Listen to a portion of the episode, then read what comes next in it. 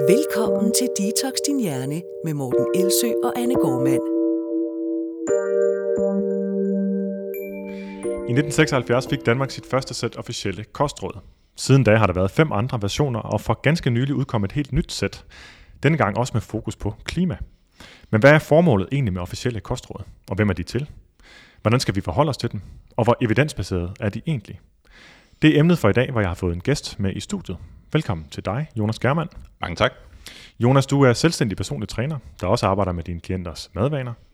Ja. Og så er du formidler, især på Instagram, hvor du jævnligt punkterer myter om kost og træning og meget andet. Øhm, du er også for nylig færdiguddannet professionsbachelor i ernæring og sundhed, som du afsluttede med en bacheloropgave i de officielle kostråd. Altså de officielle kostråd, der fire dage efter du havde afleveret din opgave, blev erstattet af et helt nyt sæt. Ja. Når nu øh, du har beskæftiget dig med så mange spændende madmyter og misforståelser, hvorfor valgte du så netop kostrådene, der for mange er sådan et lidt tørt emne, at skrive bacheloropgave om? Ja, men øh, det var faktisk også en af mine bekymringer, at det var et, et meget tørt emne. Men øh, det gjorde jeg egentlig, fordi at man på uddannelsen bruger øh, kostrådene rigtig meget. Man bruger dem til at vejlede folk, og vi bruger dem som sådan en, en grundsten i vores vejledning, når ja. vi sådan til, og undersøgelse af ernæring, når vi skal finde ud af, om noget er rigtigt eller forkert. Så kunne man altid holde det op imod kostrådene, og hvis de ikke stemte overens med dem, så var det sandsynligvis ikke noget, der havde særlig øh, meget hold i sig. Okay. Og øh, så har jeg lavet rigtig meget en-til-en coaching gennem de sidste mange år. Så jeg synes, det kunne være rigtig spændende, og jeg var sådan meget øh, tændt af den tanke omkring, hvordan kan man, eller hvad kan man gøre ved folkesundhed på et helt landsplan? Altså, ja. Jeg har arbejdet med folk en-til-en, men hvordan ser det ud, når man prøver at ændre et helt lands øh, sundhedsstatus? Ja, hvordan spiller kostrådene ind der, tænker du? Jamen, øh, kostrådene, de øh, spiller ind på den måde, at de fungerer som sådan en retningslinje. De fungerer som sådan en vejviser for, hvordan øh, den generelle befolkning, de kan spise øh, for at undgå de her kostrelaterede livsstilssygdomme. Mm. Vi kender diabetes og øh, hjerte, forskellige hjertekarsygdomme. Ja, der er det jo selvfølgelig vigtigt allerede sådan, måske at pointere for, for begge to, at øh, mens vi begge to er interesseret i ernæring, interesseret i kostrådene, er interesseret i, hvordan kosten påvirker vores sundhed individ, på individniveau, og dermed også på, på sådan et samfundsniveau, at så øh, spiller kosten jo kun én rolle, ikke øh, alle roller, eller står selvfølgelig ikke for alt, der afgør, øh, hvorvidt vi udvikler livsstilssygdomme. Helt rigtigt, og man kan meget nemt få den fornemmelse, når man ser sådan rundt omkring i sundhedsdebatten, og alle de forskellige sådan kosttilgange, der, der kommer op. Øh, Der kan man godt få den fornemmelse af, at kosten har en eller anden central afgørende rolle, men det er kun en ud af flere forskellige faktorer. Ja, så det skal man bare huske, at når, når kostrådene, uanset hvor meget de fylder for, for en, for nogen fylder de intet, der er nogen, der nærmest ikke ved, at de eksisterer, for nogen fylder de rigtig, rigtig meget. Og der skal man være bevidst om, at jo mere man er blevet eksponeret for den, øh, kan man måske være mere tilbøjelig til at tro, at, at kostens øh, rolle for vores sundhed er, er større end den måske, eller spiller en større rolle, end den måske egentlig gør. Man kunne kalde det sådan en slags kost- eller diæt-bias, der er i samfundet i i høj grad måske i den del af samfundet, vi beskæftiger os med, altså folk, der, der netop tager kontakt til os, fordi de er interesserede i, hvad er sandt og falsk på, på kostområdet. Altså nogen, der kærer sig om at spise sundt, kunne man sige. Ikke? Ja, helt klart. Ja. Så, så, så det, det, er jo, det er jo værd at have for øje, at ens sundhed, og hvor lang tid man lever, og hvor syg eller ikke syg man bliver, hvor mange sunde leveår man har, er jo altså ikke afgjort af, hvad man spiser. Nej. Men øh, man kan i hvert fald gøre noget igennem kosten, og det er det, som kostrådene i høj grad har til formål at gøre. Ja. Øh, de prøver i hvert fald at, øh, at vise en eller anden retning, og så kan man så diskutere, hvorvidt den retning er effektiv eller ej, men det kommer vi helt sikkert mere ind på. Ja, det er det, vi skal prøve, og, og der, jeg tror, vi ligesom bliver nødt til at afsløre fra starten, at det ikke, vi kommer, aldrig, kommer ikke på noget tidspunkt her til at sige om kostrådene, øh, hverken tidligere versioner, eller øh, nuværende versioner, eller dem, du kiggede på, øh, om de sådan er perfekte, eller om, øh, om det bare er sådan, vi siger, de er gode, eller de er dårlige. Sådan er det ikke. Det er ekstremt nuanceret, og det er altså kostrådene og, og hvorvidt kostrådene øh, fungerer til, og, og tjener det formål, som, som de måske egentlig har, er, øh, kan man simpelthen ikke svare ja eller nej på. Nej, det kan man øh, faktisk ikke. Men vi håber på, og det har vi snakket om inden, det er derfor, jeg taler på vores begges vegne, vi håber på, at, at vi ved at fortælle sådan, hvordan vi tænker om dem, og hvordan man kan tænke om dem, også kan, kan hjælpe folk til at være sådan lidt mere oplyste omkring, hvad, hvordan skal man egentlig forholde sig? Ja, og hvordan, hvad kan man bruge dem til, og kan man bruge dem til noget? Jeg tænker, at vi kommer til at, at, at tage udgangspunkt på et tidspunkt i, i nogle af de spørgsmål, som vi har fået inden. Vi har sådan en, en Facebook-gruppe for lyttere, faste lyttere af den her podcast, der hedder Detox Din Hjerne. Og øhm, der er nogle spørgsmål derfra, som, som egentlig kan, kan bringe os forskellige steder hen øh, i forbindelse med, med, med kostrådene. Men inden da, tænker jeg, at vi måske selv skal give vores egne sådan, tanker og øh, meninger til kende omkring, øh, omkring kostråd. Sådan. Altså, hvad synes vi egentlig om officielle kostråd sådan, sådan helt øh, generelt? Øhm, jeg ved ikke, om du vil, vil lægge ud, for du har jo skrevet jo. opgaver om det, der ved jeg, at du har, du har virkelig kigget... Øh, mange steder hen og, og overvejet og perspektiveret og diskuteret med dig selv og også på skrift.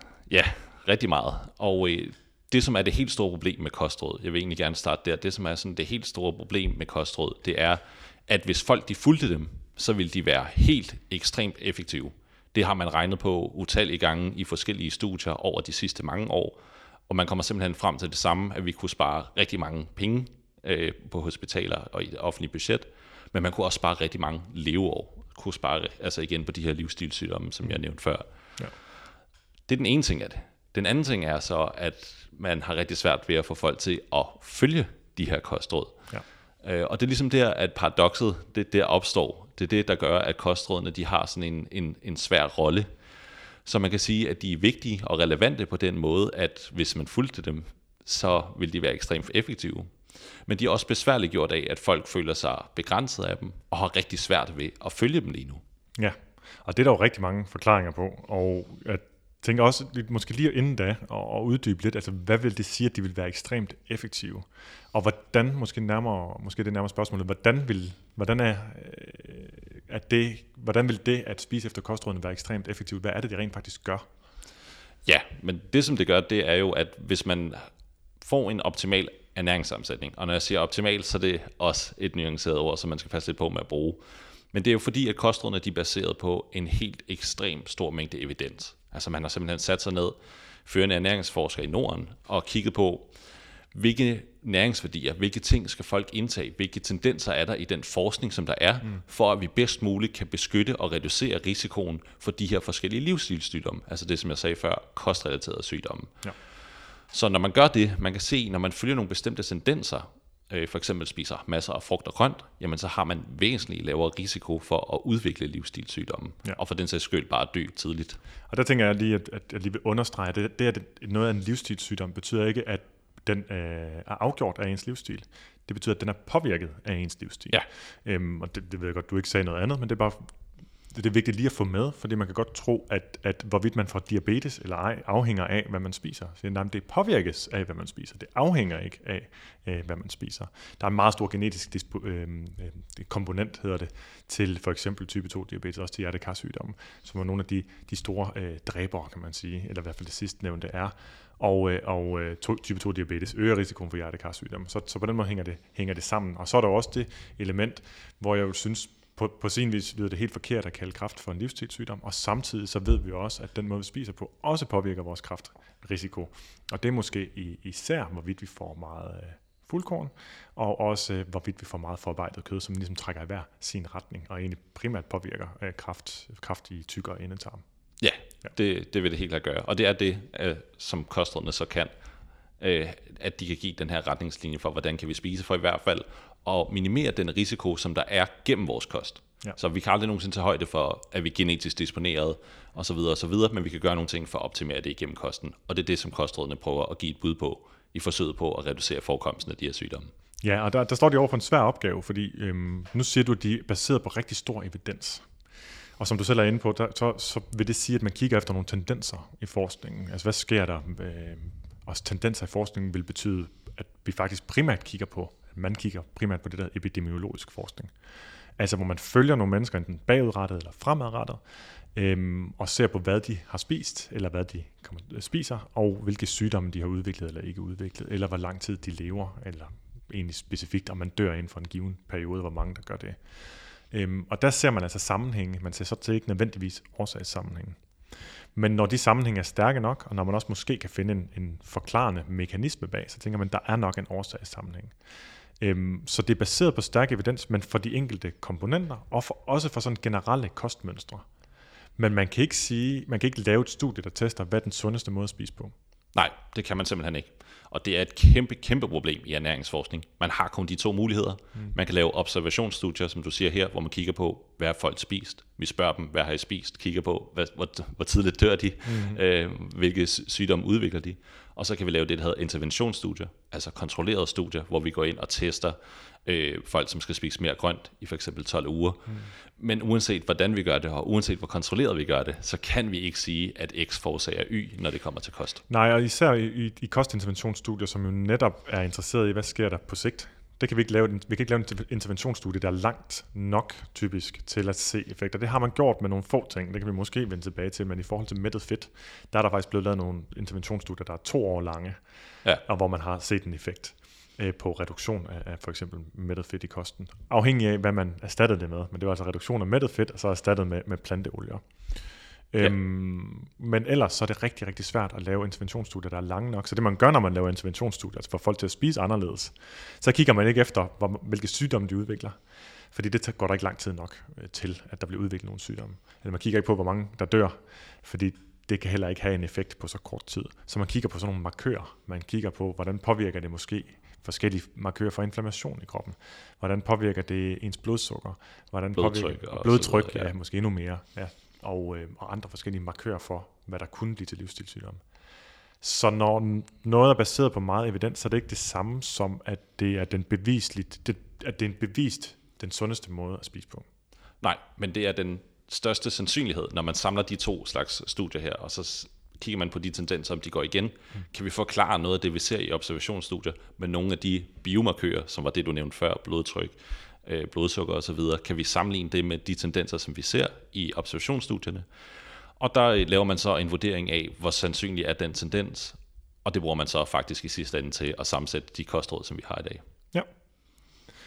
Øhm, hvad var der godt ved de kostråd, der lige ja, så er blevet erstattet? Altså dem, som, øh, jeg ved ikke, om de, man kan sige, de fleste danskere kendte, men dem, som kendte kostrådene for lidt siden, det var de kostråd, de kendte til. Hvad var der godt ved dem, synes du? Det, der var godt ved dem, det er, at man har faktisk lavet et rigtig stort stykke arbejde bag. Altså dem, som har siddet og udrettet kostrådene, det er ikke noget, man bare lige gør. Det er noget, som tager rigtig lang tid at sidde og udarbejde.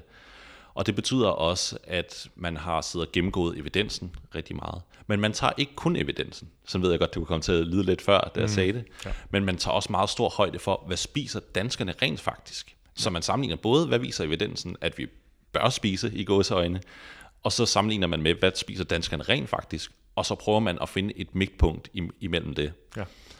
Så det, som det har gjort rigtig godt, er, at, det har, at intentionen har været god. Intentionen har været rigtig god omkring, at man gerne har vil give folk nogle retningslinjer, og det har været rigtig godt for, for vejledere, altså også som vejleder i kost, at kunne bruge det. Men jeg vil sige, sådan det primære gode, det har helt klart været intentionen bag. Ja. Det er mere udførslen, som så... Ja, lad os kigge på den også, fordi jeg vil også sige, at jeg synes, at der har været, der har været rigtig gode øh, elementer i, øh, i, de, i de kostråd. Jeg synes egentlig, der har været nogle, af, nogle ting, der har været velformidlet. Jeg har jo selv synes, men det kan vi jo så, nu har vi måske lidt hul på, hvad der så kunne være udfordringen ved dem, eller galt med dem, at der har været øh, lige rigeligt mange. Og det tror jeg, at de fleste vil, øh, vil, at dem, der kender den, vil sådan kunne ikke genkende til.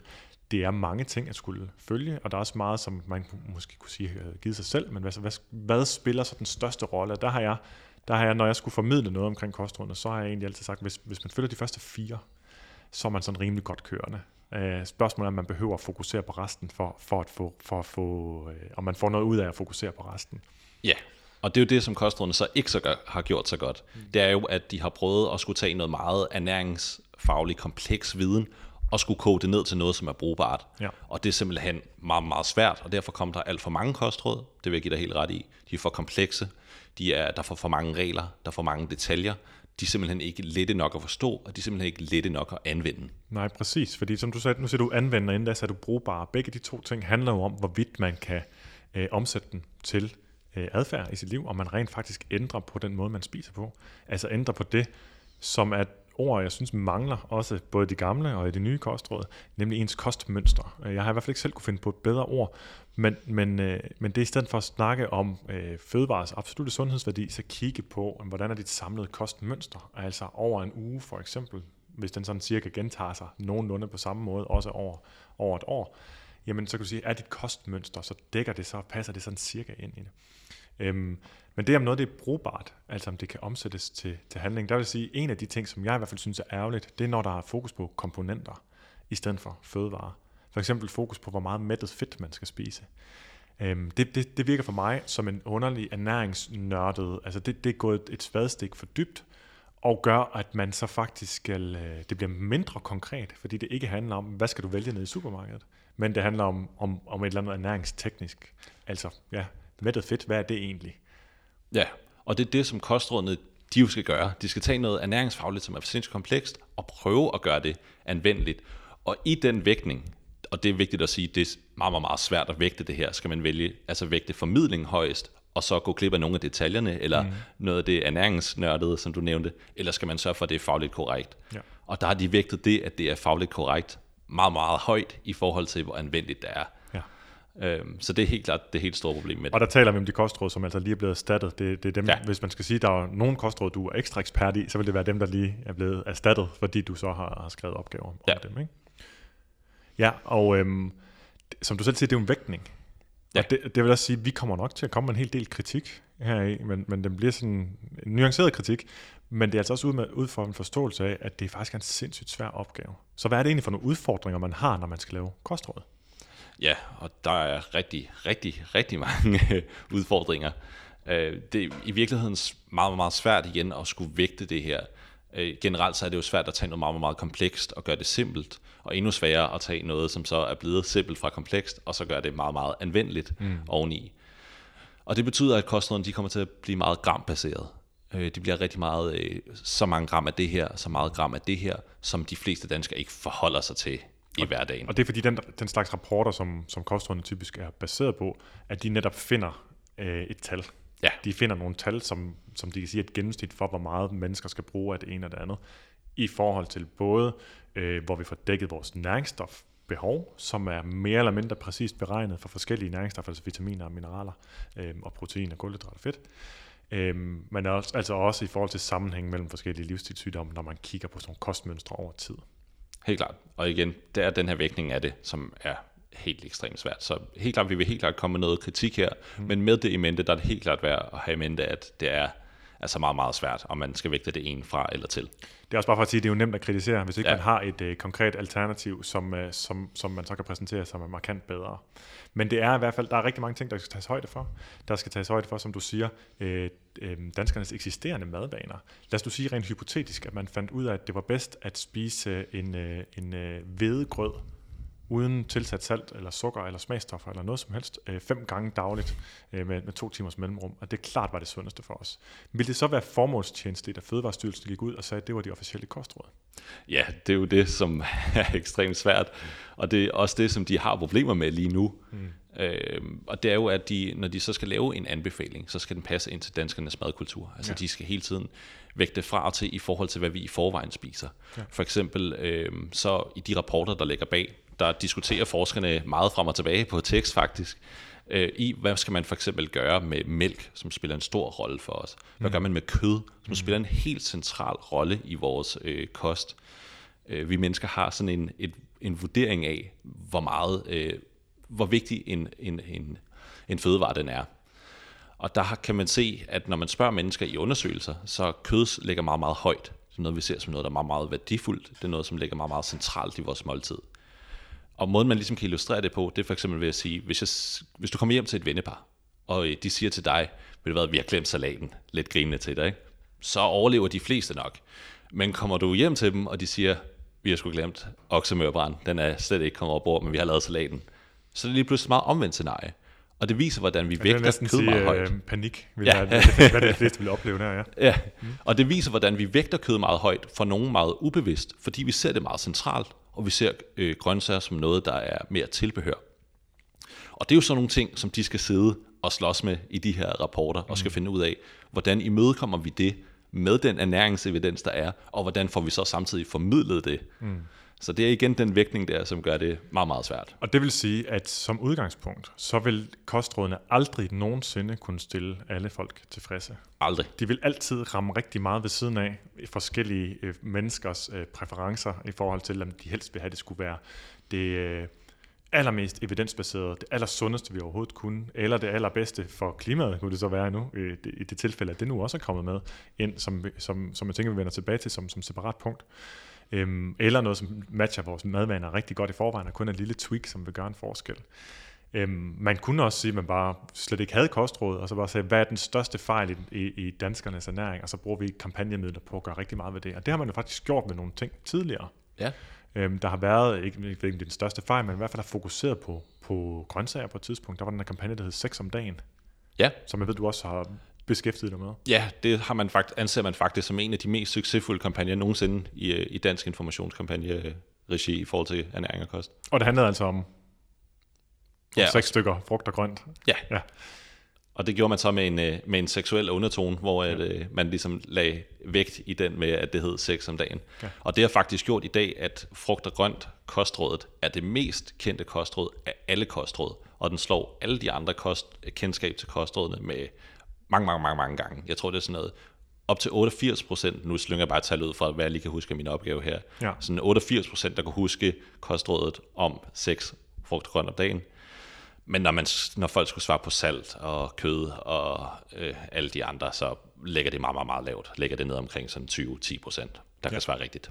Det minder mig også om, om, om, om en oplevelse, jeg har haft en del gange, hvor jeg var ude og holde foredrag, og hvor jeg var ude og holde foredrag specifikt om, om forskellige madmyter. Og hvor jeg jo så har øh, undervejs, for sådan at sikre mig, at jeg får nogenlunde linje med, med publikum i forhold til øh, hvad, altså de emner, jeg har valgt at tale om. Og så spørger jeg jo, hvis jeg nu taler om sådan noget som aspartam, eller jeg taler om detox, eller jeg taler om syrebasekost, eller sådan en, eller begynder at punktere myter om det, jamen så kender de fleste, øh, størstedelen altid øh, vil række, af dem, der er med, vil række hånden op, når jeg spørger om, om de kender til L C H F, eller til detox, eller hvad det kunne være. Og så spørger jeg dem så, hvem kender det første kostråd? Og så er der øh, typisk nul, og to gange har jeg prøvet en, der, der umiddelbart prompte rækker hånden op. Øhm, og det synes jeg jo er, er sådan meget sigende for, for netop øh, kendskabet til det. Øhm, hvorfor sådan branding-kampagner, kan man kalde det næsten, ikke, øh, øh, giver mening. Fordi altså kostrådet, som, som jeg også synes var det bedste kostråd, som vi nu ikke længere har, det er så det, der hedder øh, spis varieret, ikke for meget, og være fysisk aktiv. Som hvis man gør det, og kan omsætte det til handling i øvrigt, der er jo masser, der ligger bag det, så har man, så har man kommet rigtig langt i forhold til, til at, at give, give sig selv som gode forudsætninger for et, for et fysisk sundt liv i hvert fald. Ja, så kan man komme rigtig langt. Og det er jo også noget af det, der er med kostrådene, det er, at man kan diskutere, hvor meget af det, der giver mening at have fokus på. Altså, giver det mening at have fokus på, hvor meget salt vi reelt indtager? Mm. Vil det ikke være vigtigere for eksempel at fokusere meget mere på frugt og grønt? Eller som du siger, spise de korrekte mængder og sådan ting. Ja. Det er jo en konstant vægtning. Og meget af det, som kostrådene også er blevet kritiseret for, det er, at de er baseret på sådan en, man kalder det en deficitmodel. Og det vil sige, at man antager, at folk de mangler viden. Ja, knowledge deficit-modellen. Ja, ja, præcis. Man mangler viden, yes. Man antager, at folk de mangler viden, mm. og derfor så laver man sådan nogle informationskampagner, som fortæller, hvad der er, er rigtigt. Ja. Men det ved vi bare fra adfærdsdesign og så videre, at det er meget svært for os at omsætte til handling. Især ja. når de skal promovere sådan nogle ting med gram, som er det, alle kostrådene næsten handler om. Det er, hvor mange gram man skal have af bestemte ting. Ja, og det er jo sjovt, fordi hvis man nu siger, at man følger den, og så siger, at vi skal, jeg skal have så så mange gram, så er der jo sådan set kun en umiddelbart logisk vej frem, det er, at man skal til at veje alt det, man spiser. Ja. Så kostrådene ligger jo egentlig op til, at man skal veje det, man spiser. Og som, når man nu begge to har klienter, og vi har det i hver sit regi, og arbejder nok også på forskellige måder, men vi har i hvert fald også overlappende øh, opfattelser, øh, hvor vi begge to er meget interesserede i det, man kan kalde compliance, eller det, at man, man øh, kan holde, man kan, man kan blive ved med at gøre det over tid, som typisk kræver, at det bliver noget, man gør ubevidst, altså som noget vanligt.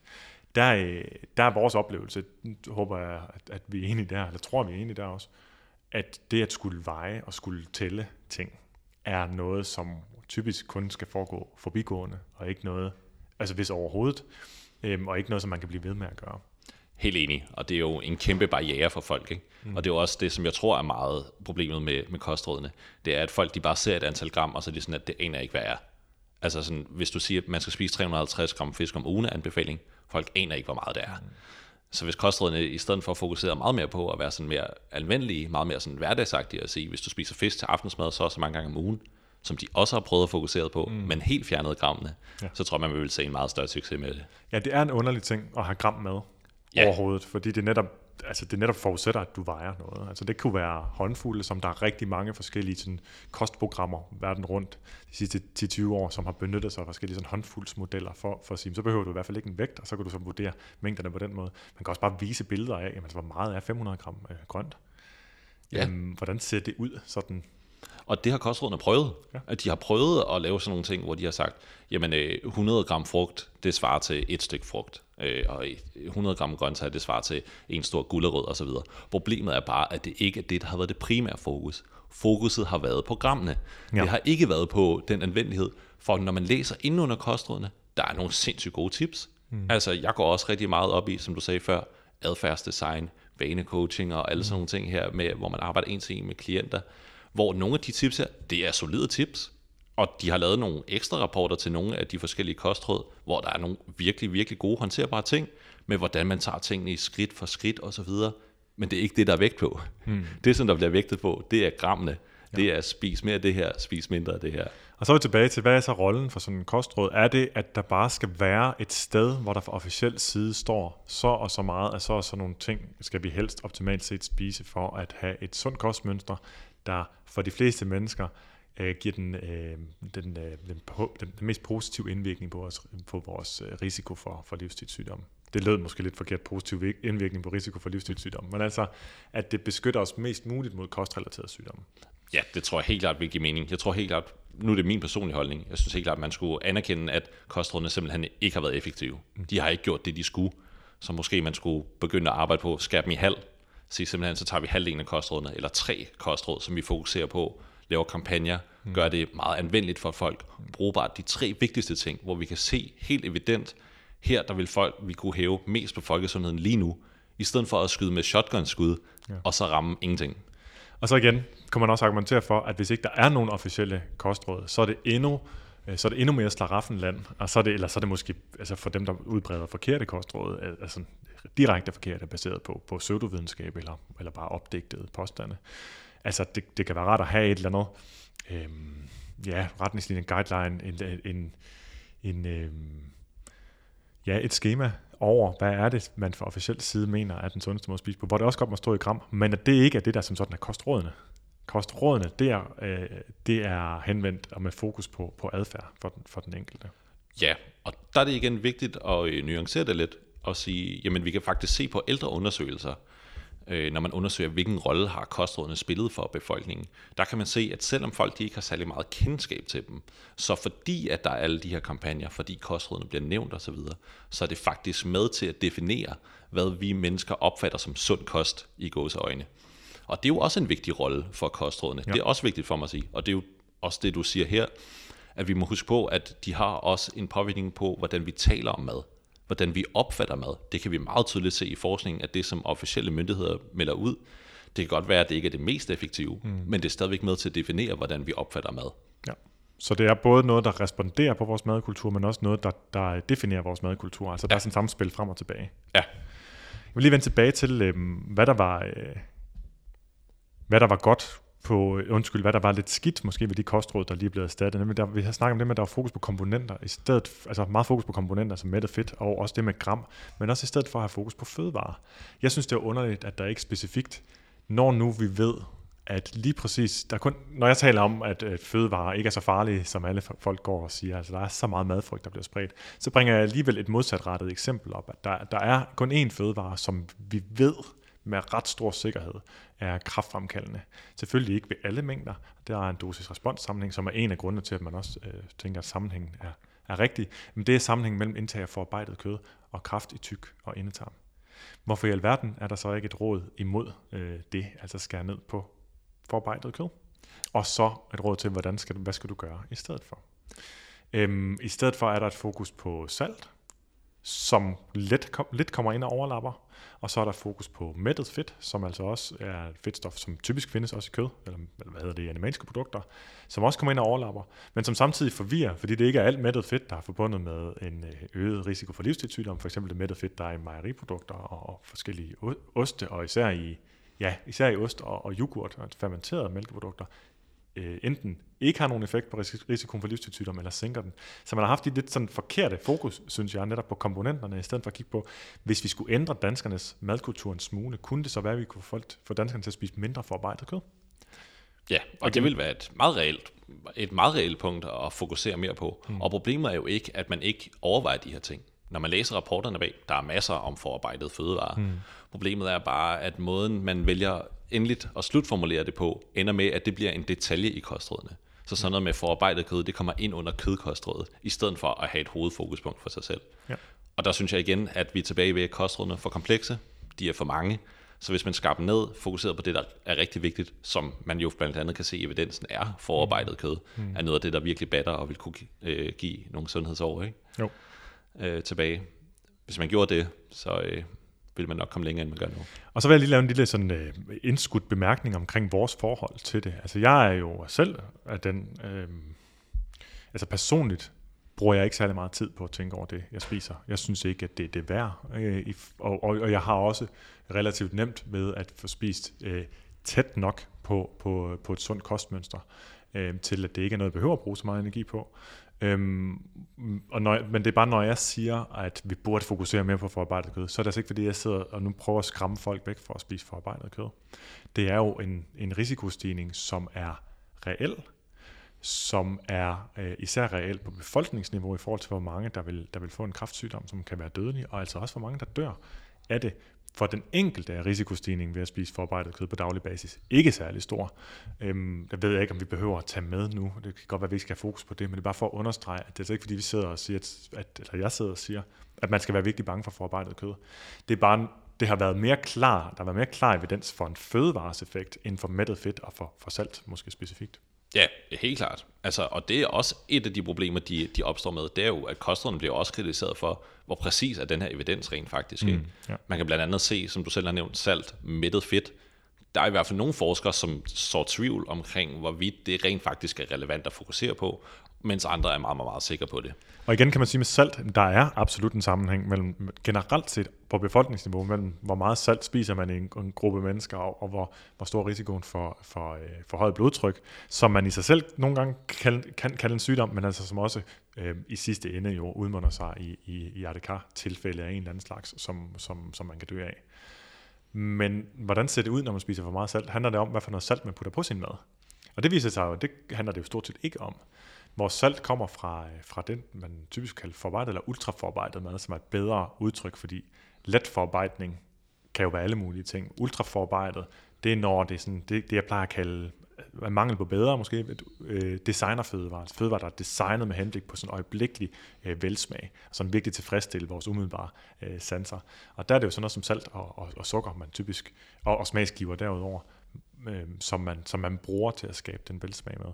Og det vil altså også sige, at det var en meget lang måde at komme hen til det på, at der hvor vi får for meget salt fra, dem af os, der får for meget salt, det vil typisk være, fordi vi spiser meget ultraforarbejdet mad, og ikke fordi, at vi drysser salt på vores, øh, på vores aftensmad, eller på vores rugbrødsmad, eller hvad det ellers er. Nej, og det er jo også det, der er sådan lidt misforstået med kostrådene her. Netop, at vi skal sidde og passe på, at vi ikke kommer til at skabe et skræmmebillede af de her ting. For det betyder jo ikke, at man ikke kan spise salt, man ikke kan spise forarbejdet fødevarer, at man ikke kan spise kød osv. Mm. Det er jo netop der, mange de misfortolker kostrådene lidt. Det er jo netop, at det handler om, hvordan kan man på befolkningsniveau reducere indtaget af det her. Ikke fjerne det. Ikke undgå det fuldstændig. Hvordan kan du reducere det, og på den måde opnå marginale effekter på, på befolkningsniveau? Ja. Så altså styrker og svagheder ved kostrådene generelt, altså jeg har også noteret, altså, som vi har været inde over, de fortæller primært hvad, og ikke hvordan. Der ja. er, som du selv siger, nogle steder kan du dykke dybt ned og finde, at der faktisk er nogle guides til, til, til nogle adfærdsændringer, som er okay. Jeg har jo selv pitchet til Fødevarestyrelsen, om ikke jeg må komme med et bud på nogle, øh, nogle, øh, nogle bedre endnu, fordi man kan sige, det er det, jeg har arbejdet rigtig meget med her på det sidste, så der er meget trial and error i det, og det kunne være fint at, at byde med det. Det var der ikke lige interesse for på det tidspunkt. Det kan være, at det ændrer sig. Øhm, men de er også, igen, hvis man skal fokusere lidt negativt på det, så er det typisk, som du siger, de er baseret på den her knowledge deficit-model, men de er altså, altså på, at folk ikke har viden, og at viden, den anden del af det er jo så, at viden i sig selv fører til ændret adfærd. Og det er jo så også baseret på en idé om, at vi vælger, hvad vi spiser, ud fra et ønske om at leve øh, længe og sygdomsfrit. Men hvad er det i virkeligheden, der afgør, hvad vi spiser? Jamen det ved vi jo, at det er i meget, meget høj grad af vores fødevaremiljø. Øh, de vaner, vi har fået med os fra barndommen af, måder, vi reagerer på vores, øh, omstændigheder i vores liv, bruger vi jo rigtig ofte, rigtig mange mennesker bruger mad på den ene eller den anden måde til at reagere, eller til at fejre, eller til at trøste, eller til alle mulige andre ting. Det er jo ikke, i den situation er det ikke manglende viden om, at grøntsager, at det vil være bedre at spise nogle flere grøntsager, der er forhindring øhm, for, for at ændre adfærd. Der er noget helt andet, der, der er på spil. Ja, og det er jo også det her med, at man har en eller anden idé om, at folk de så bliver bange for livsstilssygdomme. At det er det, der sådan motiverer dem til det. Mm. Altså sådan, du skal gøre det her, eller så får du diabetes om tredive år, for eksempel. Ikke? Ja. Og der ved man bare fra, fra forskningen af, at når mennesker de skal tænke på langtidskonsekvenser, så er det meget svært for os at omsætte til nutidig handling, ja. Hvis det først er noget, der sker meget senere. Samt ser man med rygning, for eksempel. Ja, for nogen der ser man, at øh, frygten overhovedet ikke opstår. Ja. Det vil være sådan en som mig. Det, det, det simpelthen ikke kommer med ind som en del af, af beregningen, kan man sige. For andre, der opstår der frygt. Og den umiddelbare respons på frygt, det er at gøre det, som du bruger til at dulme din frygtfølelse med. For nogle mennesker er det at ryge en cigaret mere, fordi den, den, den har du vendet dig til, at den er god til lige uh, at få dig til at falde til ro. Øhm, så det vil være rigtig dårligt at skræmme folk mere på den måde. Altså de, de mennesker. Øh, eller folk, som, som netop bruger mad som en måde at, øh, at øh, stikke af fra, fra svære følelser på. For ubehagelige følelser på, jamen øh, det, vil, det vil sandsynligvis være den måde, man reagerer. Det er jo også det, vores erfaringer viser os, øh, at netop, at når folk de får at vide, at, de skal, at det er farligt for dem at spise det her, eller de bliver tykke af at spise det her, som er noget, som folk frygter rigtig meget, fordi vi har sådan et, et, et stort øh, krops- og, og øh, slankhedsfokus, jamen altså, så responderer man også på, på det med egentlig at spise mere. Øh, så, så det kan altså have den direkte modsatte effekt. Ja. Yeah. Det vil det helt klart have, og det er igen det her med, at man også arbejder på toningen af, hvordan man formulerer kostrådene. Mm. Det er også noget, man gør rigtig mange overvejelser omkring, ja. Hvor man nok vil få meget, rigtig meget ud af øh, at fokusere på den mere positive toning. Det vil jeg i hvert fald helt klart gå den retning, ja. Og sige, at du kan få forbedre de her og de her ting ved at øge dit grøntindtag, ja. I stedet for at sige, at øh, du dør tidligt, hvis ikke du spiser nok grøntsager. Ikke? Præcis. Og hvis man så, og det er stadigvæk nede i den, ja ja selvfølgelig, men det er stadigvæk nede i den idé om, at man kan sådan argumentere sig til, hvorfor det er en god idé. Og der er vi stadig øh, ude i, som, som et, et, et, et, et sådan separat, måske, måske er det noget, der ligger tæt op af problem, øh, nemlig at folk jo vælger, øh, hvad de spiser, netop på baggrund af, hvad de sådan, synes er fornuftigt. Det kan godt være, at vi så vægter det positivt, så du får det og det ud af det, og din øh, tarmsundhed bliver bedre, og det er jo et godt for et eller andet, ikke? Men det vi vælger ud fra, når vi skal vælge vores fødevarer, for rigtig mange menneskers vedkommende, og måske især de mennesker, som vil have mest gavn af at lave nogle ændringer på deres kostvaner, jamen det vil være, hvad der smager godt nu her, hvad der dækker vores behov lige nu her, hvad der er nemt at lave, hvad der er nemt at putte i ovnen, eller i mikroovnen, eller hente som takeaway. Øhm, Så det er, jo, det er jo det, der, der driver os typisk. Og der er det, typisk, der er det jo sådan, at når man, og det har vi talt meget om i podcasten tidligere, om, øh, om grøntsager, hvordan, det ligesom, hvordan diætkulturen ligesom ødelagde grøntsager, at når noget det bliver sat i sådan en pligtkategori, det er noget, du skal spise for at opnå noget andet, det bliver instrumentaliseret, som man også kan kalde det, jamen så mister du egentlig lysten til det. Så der vil altså også være en stor del mennesker, der bare hver eneste gang, det bliver gentaget grøntsager, det spiser man for at få noget ud af det, enten for at undgå sygdom, eller for at opnå hel, helbred, eller hvordan kan man sige, helse. Ja. Jamen så er, det, så er det lagt over på en mental hylde, der, der hedder, så smager det i hvert fald ikke godt. Ja, helt rigtigt. Og også meget vigtigt, at når, som du også sagde før, når man er ude at handle for eksempel om eftermiddagen og skal tage et valg om, hvad man skal spise, så bliver det altså det, der er nemt. Det, du står ikke og tænker på, om du bliver syg om halvtreds år af at spise det her. Du tænker, hvad er nemt nu? Jeg er træt, det skal være nemt, det skal være lækkert. Ikke? Mm. Og der har man set nogle ret effektive initiativer, blandt andet med fuldkornsmærket, altså hvor man har gjort det meget nemt for folk at vælge i gåsøjne det rigtige valg. Øh, hvor når man har sat fuldkornsmarkedet på en fødevare, jamen så kan folk lynhurtigt navigere, selv når de er trætte om eftermiddagen, mm. og bare gerne vil have noget hurtigt og nemt, og de kan se to varianter, så kan de meget hurtigt vælge den med fuldkornsmærket, eller nøglehulsmærket for den sags skyld, som, øh, som også dækker over det. Ja, ja som også dækker over det. Øh, som gør det nemmere at tage en rundt. Og det er noget af det, man har set faktisk har været en stor succes. Og det er jo noget, man også godt kunne arbejde videre med i forhold til kostrådene. Simpelthen får lagt mere vægt på, hvordan man lettere kan tage i godsøjne det rigtige valg, ja. øh, når man er ude at handle ind. Klart. Men der er det jo andre spillere, der skal på bordet. Der har vi jo sådan set, det, det var ikke meningen, det skulle handle om det i dag, men der, der har vi jo sådan set beskæftiget os med, med netop madmiljø, og, øh, og hvor, i hvor høj grad det påvirker især mængderne af kalorier, vi spiser, og dermed er meget stor drivkraft øh, bag ufrivillig fedme, som jo øh, i, i den grad er steget i, øh, i, øh, i befolkningen. Jeg har oplæst vist nok her som, en, som, et, som et separat øh, podcast-afsnit, øh, den her øh, om årsagen til fedmeepidemien, som jo i sidste ende også gjorde lidt øh, øh, hvad kan man sige, opfordret til, at man kunne deltage i kampen mod et fedmefremmende miljø. Og et fedmefremmende miljø, det er jo for eksempel også det, der kan være i et øh, supermarked, hvor man hele tiden bliver lokket til, fristet og i høj grad manipuleret, for det er det, det er. Ja. Når man kender nok til menneskets psyke til at få dem til at købe noget, de ikke har brug for, så, så er det manipulation, når man benytter sig af den viden. Så det er jo altså ikke kun kostrådene, der kan have noget med det at gøre. Så der er vi jo lidt uden for deres, øh, hvad kan man sige, øh, altså hvad de, hvad de kan og hvad de, hvad de spiller ind i. Men det er i virkeligheden nok der, man kan gøre en endnu større forskel. Det er de strukturelle ændringer. Fuldkornspartnerskabet, ligesom Sex om dagen, var jo, som du siger, meget, meget øh, succesfuldt.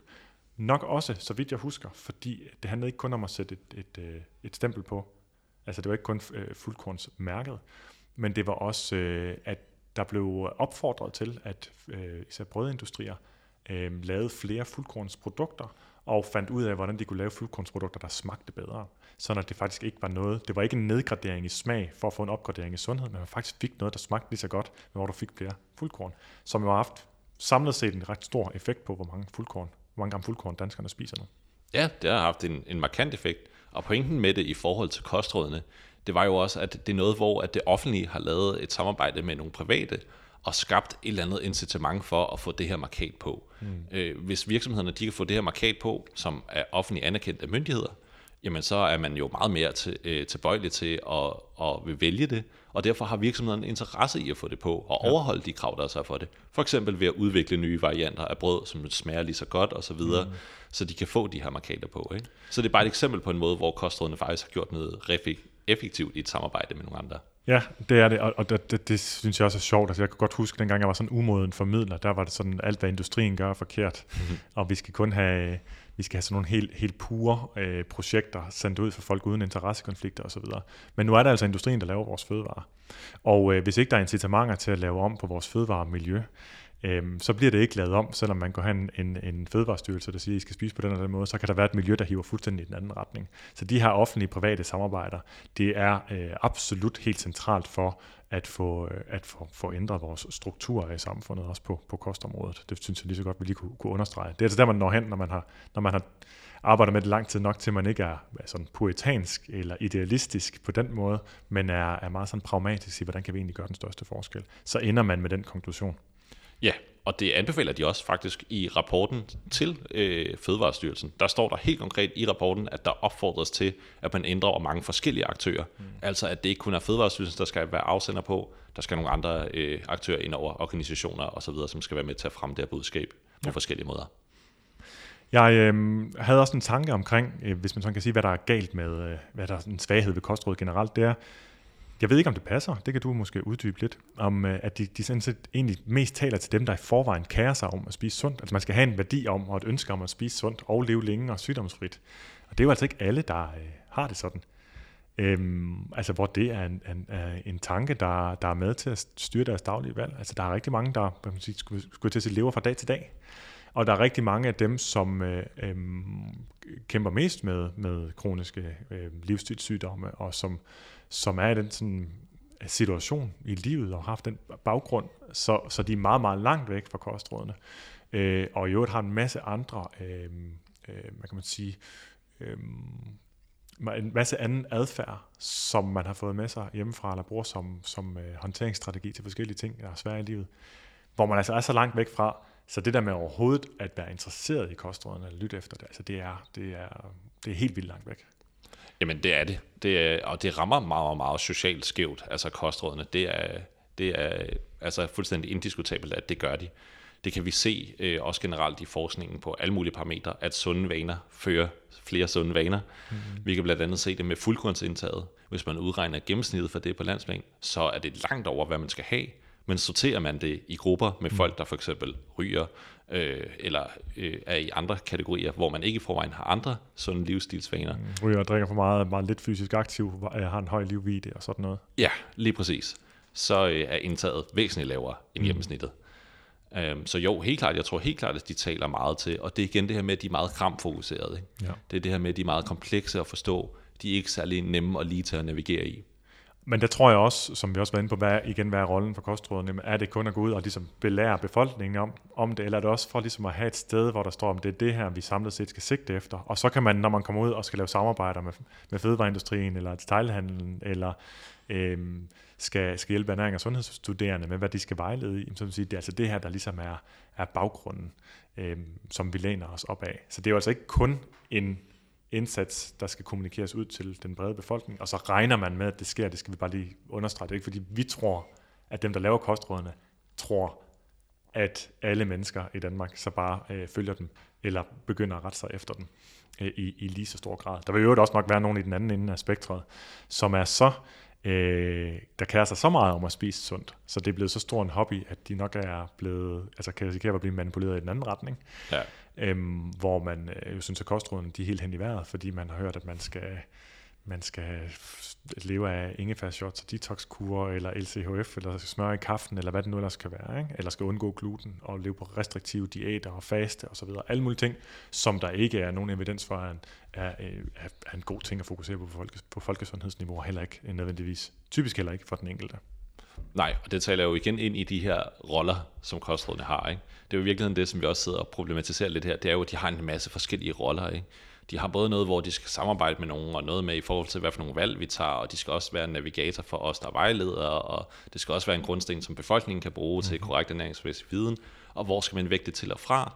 Og jeg tror bare ikke, vi kommer udenom, at lige nu, der har kostrådene simpelthen for mange roller. Mm. Der er for mange lag, der er for mange roller, det dækker over for mange ting. Ja. Og det betyder ikke nødvendigvis, at der ikke skal være nogen kostråd. Nej. Men det er i hvert fald bare, øh, det, det gør, at man kan tage helt vildt mange diskussioner omkring, om de dur eller ikke øh, gør. Der er også, øh, der er nogle flere ting, du havde egentlig nævnt noget, som jeg lige tænker, jeg ville bringe op, for at se, om du vil, om du vil uddybe det, om du vil have det med øh, her. Du mener, at, at, de altså også, din, at kostrådene er beregnet ud fra sådan en, en forestilling om, at man følger de resterende kostråd. Altså, kigger du på et givet kostråd, og hvor meget det siger, du skal spise noget, så giver det kun mening i den kontekst, at du ligesom har udfyldt de andre kostråd. Kan du prøve at forklare det? Ja, altså det er til dels delt sådan op, at når man sammenligner med, hvad skal, når man kigger på, hvad skal kostrådene være, hvordan skal de udformes, så kigger man på, hvad spiser danskerne allerede, og så næringsberegner man det. Man sørger simpelthen for, at vi får nok vitaminer, får nok mineraler med, med det kostråd, som der er. Men det skal også passe i det, som vi ellers spiser. Og der har de ikke andre referencerammer end de anbefalinger, som de jo har sat i de andre kostråd. Hmm. Det betyder for eksempel i de nye kostråd, der er kommet. Der de er helt nye. De helt nye kostråd, yes. Der er kommet. Der øh, har man blandt andet fokus på, at vi skal få nok med røde og orange grøntsager, tror jeg det er. Det er meget vigtigt, lægger de vægt på der. Men det er kun vigtigt i den kontekst af, at man overgår til en mere plantebaseret kost, hmm. og at man ellers opfylder de andre ting. Okay. Det vil sige, at det kan blive et helt unødvendigt fokus for nogen, der ikke følger alle kostrådene. Ja. Eller det kan blive et unødvendigt overfokus på de her røde og orange grøntsager, øh, fordi man ikke nødvendigvis følger alle kostrådene. Og det synes jeg fortæller lidt om, at kostrådene på mange måder er utopiske, øh, altså at de sådan har en antagelse om det. Og så er vi igen tilbage til anvendeligheden af dem, ikke? Mm. Burde det ikke i stedet være nogle separate råd, i stedet for nogle, der afhænger af, at de bliver spist efter hinanden, ikke? Jo, og igen, burde det ikke i stedet være, det er så der, hvor vi hele tiden skal, skal holde tungen lige i munden, fordi hvis ikke vi har et bedre, konkret alternativ, øh, så, så, så, så kan vi jo heller ikke sige, at de er dårlige eller forkerte, men vi kan i hvert fald sige, at der er nogle kritikpunkter eller noget, der gør det svært. Øhm, anvendeligt. Ja. Ja. Og relevant at overveje om ikke meget. Andet. Og det er også det, jeg tror, vi, vi bliver nødt til også lige at, at understrege en ekstra gang, at det her, det, der er ikke noget facit på snakken i dag, vi to har. Det er en lang øh, et bunke af mellemregninger, som, som jeg håber jo ligesom, at folk kan få noget ud af at, at få med øh, i deres egne overvejelser om, hvordan de skal forholde sig til kostrådene. Jeg tænker lige, inden vi går over øh, og tager en, tager en lille jingle lige om lidt, og så øh, derefter, så synes jeg, at vi skal tage, tage og, og, og læse nogle spørgsmål op, som vi har fået ind i, i gruppen, og så tage udgangspunkt i dem. Så er der lige nogle få myter om kostråd, som jeg tænker, at vi lige lidt kort skal prøve at, at, at få gennemgået. Den første, den har vi været meget inde på, nemlig at de er skrevet i sten. Øhm, kan du ikke lige prøve at, at, at uddybe den? Jo, der er mange, der føler sig sådan tvunget af kostrådene til, at de tror, at det er noget, man skal gøre. Altså, du skal spise seks hundrede gram frugt og grønt. Ellers så. Ja, ellers så sker der X og Y, ikke? Eller mm. det er noget, man bør gøre. Ja. Men det er ikke sådan, kostrådene de er øh, lavet. De er lavet til, at det er noget, man kan gøre. Det er en rettesnor for noget, som du kan bevæge din kost hen imod. Ja. Ikke noget, som du nødvendigvis skal. Nej. Godt. Og der, der er det, jeg godt kunne, igen, det er så løs en idé, så den er ikke konkret nok til, at den kan stå i stedet for det, der er nu. Men det kunne være rart nok at vide for den enkelte, hvor giver det mest mening at sætte ind. Og det kan man selvfølgelig også sige, altså der er jo også en grund til, at jeg er endt med at have klienter på en-til-en basis. Nu er det faktisk meget, meget sjældent, det handler om sundhed, hvilket jo også er ret sjovt, apropos det der med at kære sig om sin sundhed. Så er det typisk noget andet, men umiddelbart, altså man gerne vil have, have ud af det nu og her og ændre sine kostvaner. Altså man ikke overspiser, så man får ondt i maven og føler sig dvask om aftenen og ikke får gjort det, man gerne vil, eller har dårlig samvittighed og alt det her. Det er mere madstressorienteret. Øhm, Gud, nu har jeg talt så meget ud af en tangent, så jeg ikke kan huske, hvor vi kom fra. Det var det med kostrådene og myterne. Altså myten om, at det er skrevet i sten, ikke? Jo.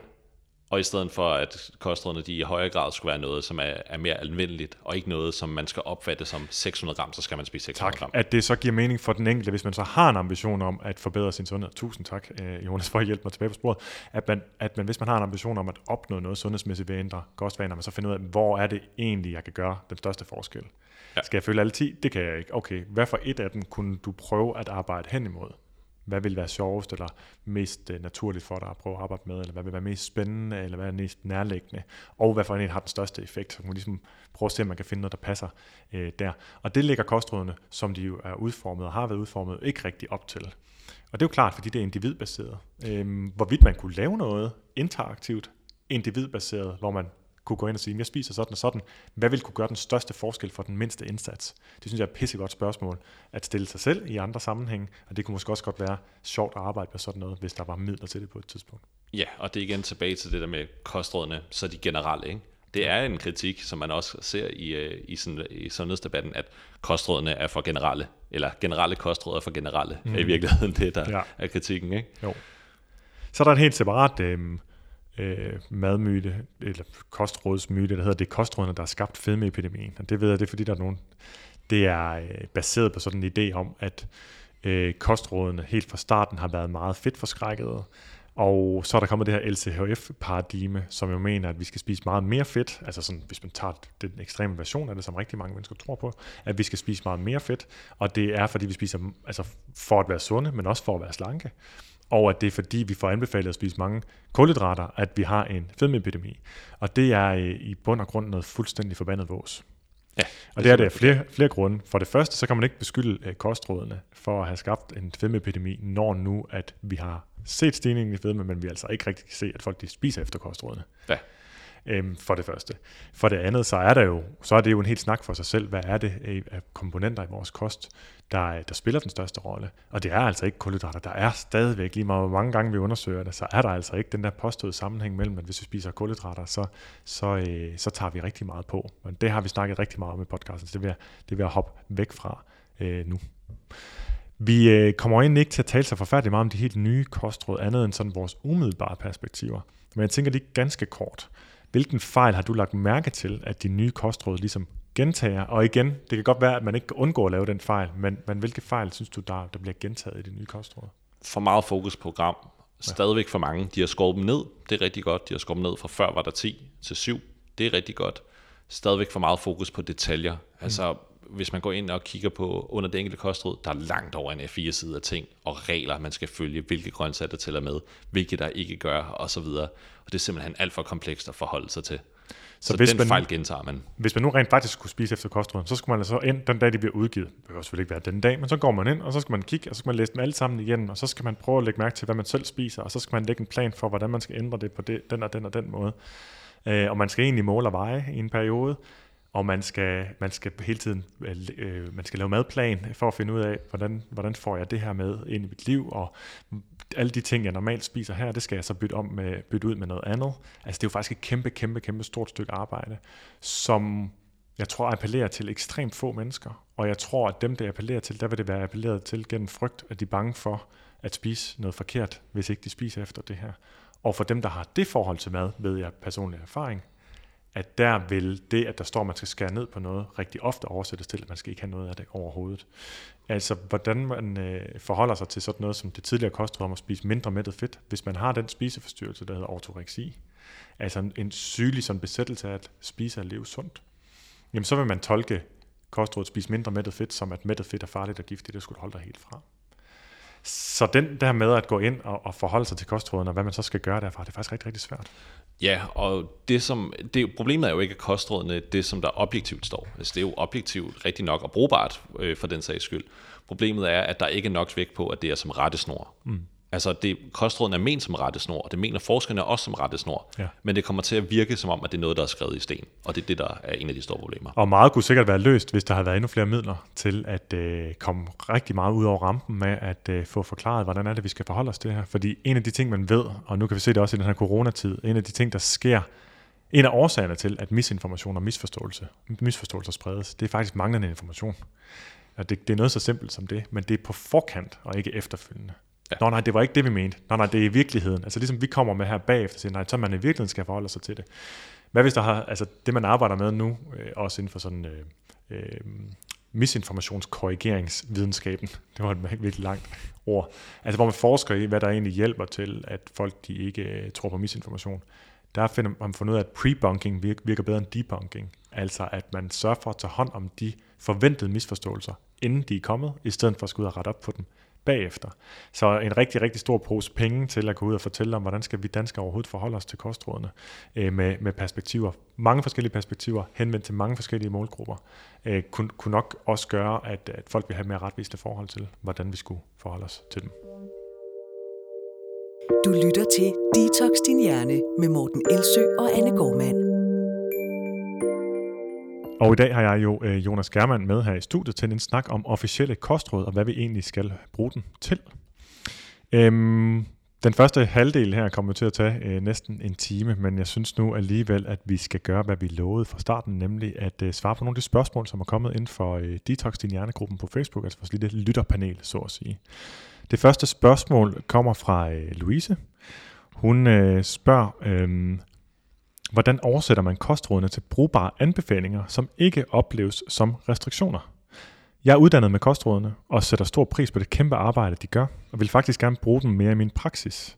Men jeg synes, de er alt for komplicerede og indholdsrige til, at det er svært at gøre dem regel- og restriktionsfrie. Og det skal jo så selvfølgelig siges, hvis ikke det fremgik umiddelbart af teksten af spørgsmålet her, at Louise her jo så altså arbejder og har klienter, som hun hjælper til at ændre spisevaner, går ud fra, som kostvejleder eller i en eller anden form. Øhm, altså jeg kan sagtens øh, lægge ud med, med et par bud på det. Jeg synes jo, og det, og det er noget, som, som vi har haft op at vende en del gange på, på vanecoachuddannelsen også, at hvis man sidder som, øhm, det kan typisk være, hvis man er ansat i kommunen eller sådan noget, eller som klinisk, som diætist, at man synes, man skal, man har fået at vide, at man skal vejlede efter kostrådene. Og hvad betyder det så? Betyder det så, at man skal absolut prøve at få ens øh, klienter eller borgere til at spise efter alle kostrådene, eller vælge, hvad for nogen de skal? Og det, det der er jo den opfattelse helt generelt, at den måde kan man ikke, kan man ikke være terapeut på, eller behandler på, eller kostvejleder på. Man bliver simpelthen altid nødt til at tage udgangspunkt i den, der sidder over på den anden side af bordet. Så det der med at vejlede efter kostrådene, det synes jeg slet ikke giver mening øh, som udgangspunkt. Det er igen noget, man kan have som backbone, som bagvedliggende viden om, hvordan, hvilke sammenhæng er der mellem kost og sundhed. Men når man sidder over for en, man skal hjælpe, så bliver man øh, nødt til at lægge alt det til side, og så spørge, hvad har du brug for min hjælp til? Ja, der er jeg helt enig i, at det kan være meget svært at bruge det. Man er simpelthen nødt til at tage udgangspunkt i, hvem det er, man sidder overfor, hvem det er, man arbejder med. Men man kan, jeg synes godt, man kan bruge dem på den måde, at man kan arbejde hen imod noget. Altså man kan bruge dem, som de, de er tiltænkt, en rettesnor. Hvis vi for eksempel sidder med en klient, som spiser nul til hundrede gram øh, grønt om ugen, jamen så kan man jo godt bruge det som retningsviser for at hjælpe med at få dem til og spise noget mere grønt. Det betyder ikke, at du skal nævne kostrådet for dem, men de fleste har en eller anden opfattelse af, at frugt og grønt er godt, og så har du som vejleder en idé om, hvad den mængde så betyder. Ja. Og det kan man så bruge. Jeg vil sige, at øh, for at det overhovedet giver mening, så skal man øh, have testet, om, om den antagelse, man har om, at klienten gerne vil spise sundere, overhovedet er korrekt. Ja. Og derfor så vil jeg altid sige, at tage udgangspunkt i det, som, som person, der sidder over på den anden side af bordet, øh, har af, af ønsker. Alt andet giver ikke nogen mening, at vi sidder og pådutter nogle andre, at de skal spise på en bestemt måde, uanset hvad, hvad det skulle være, uanset hvor evidensbaseret øh, det er. Øhm, og jeg vil sige, det er kun i den situation, hvor en klient siger, jeg vil gerne efterleve alle kostrådene, at det giver mening overhovedet at forsøge at gøre det. I alle andre situationer øh, kan jeg ikke lige umiddelbart se, hvad formålet skulle være med det. Og jeg vil sige, hvis der er en, der siger det, så vil jeg også øh, altid spørge, hvad vil du gerne opnå derigennem? For det kan være, at der er meget, øh, det kan, der kan være mange misforståelser om, hvad det er, man får ud af at gøre det. Det kan være, at man bare er blevet øh, påvirket af en samfundsbias til, at man skal spise øh, meget, meget sundt, fordi så er man et rigtigt og et godt menneske. Øh, men, at det netop, øh, men at det ikke nødvendigvis bringer en tættere på det liv, man gerne vil leve. Og især ikke, hvis øh, at, at øh, den indsats, der skal til for at efterleve bare nogle af de mange kostråd, at den er så stor, så den øh, fjerner fokus og energi fra ting, der vil bringe en igen tættere på, på et vellevet liv, øh, som man altså selv øh, definerer. Ja, og det er jeg fuldstændig enig i. Alle de parametre, man skal altså være udfordrende, udspørgende og sørge for, at man ved, hvad det er, der egentlig er intentionen. Men hvis man som vejleder har en, en, en klient, som rent faktisk gerne vil spise mere frugt og grønt, så har du en eller anden idé om, hvad er ligesom den optimale grænse. Det mm. ved du som vejleder. Mm. Den optimale grænse i sådan en evidensbaseret sammenhæng, hvis det er jo alt overensstemmelse med alle klienternes mål og sammenhæng. Klart, og man kan bruge det som, jeg vil sige, jeg vil hellere bruge det til at svare på spørgsmål, som at sige, hvornår har jeg spist nok frugt og grønt? Ja, så, vil jeg, så vil jeg sige, lad os kigge på, hvad de har fundet frem til her i kostrådene. Men altså, der siger de altså, at hvis du spiser seks hundrede gram frugt og grønt dagligt, og det er så frugt og grønt, det er altså ikke kun grønt, det vil sige, det kan godt være halv frugt, jamen så... Øhm Så, så har du altså levet op til det, og hvis, hvis det for nogle mennesker, hvis det kan give dem en form for ro, eller sådan, åh oh, okay, så det er faktisk ikke mere end det, jeg troede, jeg skulle få spise et kilo, fordi det er der nogen, der siger, at man skal bare sidde og spise rå kål, men det kan godt være alle mulige slags grøntsager, ja, det kan også være frugt, ja, så vil jeg bruge det hellere som en slags, øh, som noget, der kan give netop mindre madstress, og mere, mere ro på, og sige, okay, men det gør jeg måske allerede, eller jeg er faktisk ret tæt på, hvis det kan få folk sådan til at slappe af, og hvis det er det, der står i vejen for, for at slappe af omkring kosten. Det vil nok være det eneste tidspunkt, jeg personligt vil, vil synes, det var værdifuldt at, at bruge det. Helt klart give mening at bruge det som noget beroligende, og det vil jeg også sige, at selv i min egen praksis er også det, som jeg oplever mest at bruge det til. Jamen det er faktisk at fjerne, bruge det til at fjerne madmyter og sige, jamen du behøver ikke spise så, så meget, det behøver ikke kun være grove grøntsager, det behøver ikke være dit og dat. Alle de her ting tæller også med. For eksempel sådan noget med, at det salat på pizza tæller med. Det står faktisk i kostråd, i, direkte i kostrådene. Tomat, øh, hvad hedder det? Tomatpuré? Ja, tæller også med. Det er jo koncentreret tomat. Ja, og frossen grøntsager og så videre. Og det kan man faktisk læse sig til i kostrådene. Så på den måde kan man godt bruge det til faktisk at være øh, modstandsapparat til nogle af de madmyter, der er. Ja, nemlig. Og der, der, synes jeg, der synes jeg, det giver mening. Fordi så kan man, hvis ikke man har etableret sig selv overfor øh, den, man sidder overfor, som en absolut autoritet, så kan man henvise til kostrådene som en autoritet. Så vil jeg bruge den strategisk. Kun bruge den strategisk til at gøre det nemmere for klienten. Og aldrig noget som, eller borgeren, eller hvad man, hvad man kalder, øh, hvordan man kategoriserer dem, dem, man sidder overfor som behandler. Øhm, simpelthen kun for, for, for at skabe ro og for at gøre tingene nemt. Aldrig nogensinde som noget, de skal leve op til for vores skyld, eller for statens skyld, eller for myndighedernes skyld, eller hvad det nu ellers kunne være. Helt enig. Et, en tilføjelse der fra Marlene, eller noget, der kunne bruges som tilføjelse. Rådene er meget langt fra mine borgere, og derfor er overvejelsen også at undgå dem. Men det føles heller ikke rigtigt. Og så har hun lavet et hashtag diætistens dilemma, og det tror jeg, det er det, vi ender tale om nu. Rådene virker mere til spæltmoren, det er altså Marlenes øh, udtryk, og ikke til bunden, hvis du forstår, hvad jeg mener. Mener for så vidt heller ikke, at de er opnåelige for folk midt imellem. Håber svaret kan bruges. Jeg synes, det er nogle gode perspektiver. Ja, det synes jeg også. Altså det er jo sådan, igen, hun påtaler jo det her med, at vi mennesker er forskellige, kommer fra forskellige kulturer, øh, har forskellige ressourcer, og så er vi jo tilbage ved det dilemma, som vi allerede lidt har påtalt, er kostrådene, er generelle kostråd for generelle. Mm, ja. Og øh, det synes jeg sagtens, man kan stille spørgsmålstegn ved. Absolut. Og jeg tænker også igen, jeg ved ikke, hvordan situationen er for Marlene helt specifikt, eller for Louise også, der stiller spørgsmål til det. Men hvis man på nogen måde kan lægge ideen om, at man som øh, vejleder skal øh, fortælle folk, hvordan de skal spise, helt til side, ja. Så tror jeg, man har gjort både sig selv, men især dem, man sidder overfor, en kæmpe, kæmpe tjeneste. Ja, og så ryger relevansen af kostrådene meget. Hvis man tager det perspektiv på, at ligesom at man prøver at løse det, som klienten kommer med, det er lidt en kæmpe fejl, som man også bliver meget undervist i på ernæring- og sundhedsuddannelsen, det her med øh, ordner, øh, ordnerrefleksen hedder det. At vi ja. Som vejleder har en idé om, vi skal ordne den andens liv, eller mm. at vi sådan skal, skal hjælpe dem. Ja. Hvor vi i virkeligheden ikke har andet ansvar, end at hjælpe dem med præcis det, som de kommer med og har ønsker om at opnå. uanset hvor det ligger henne på spektrummet af evidens og kostråd. Præcis.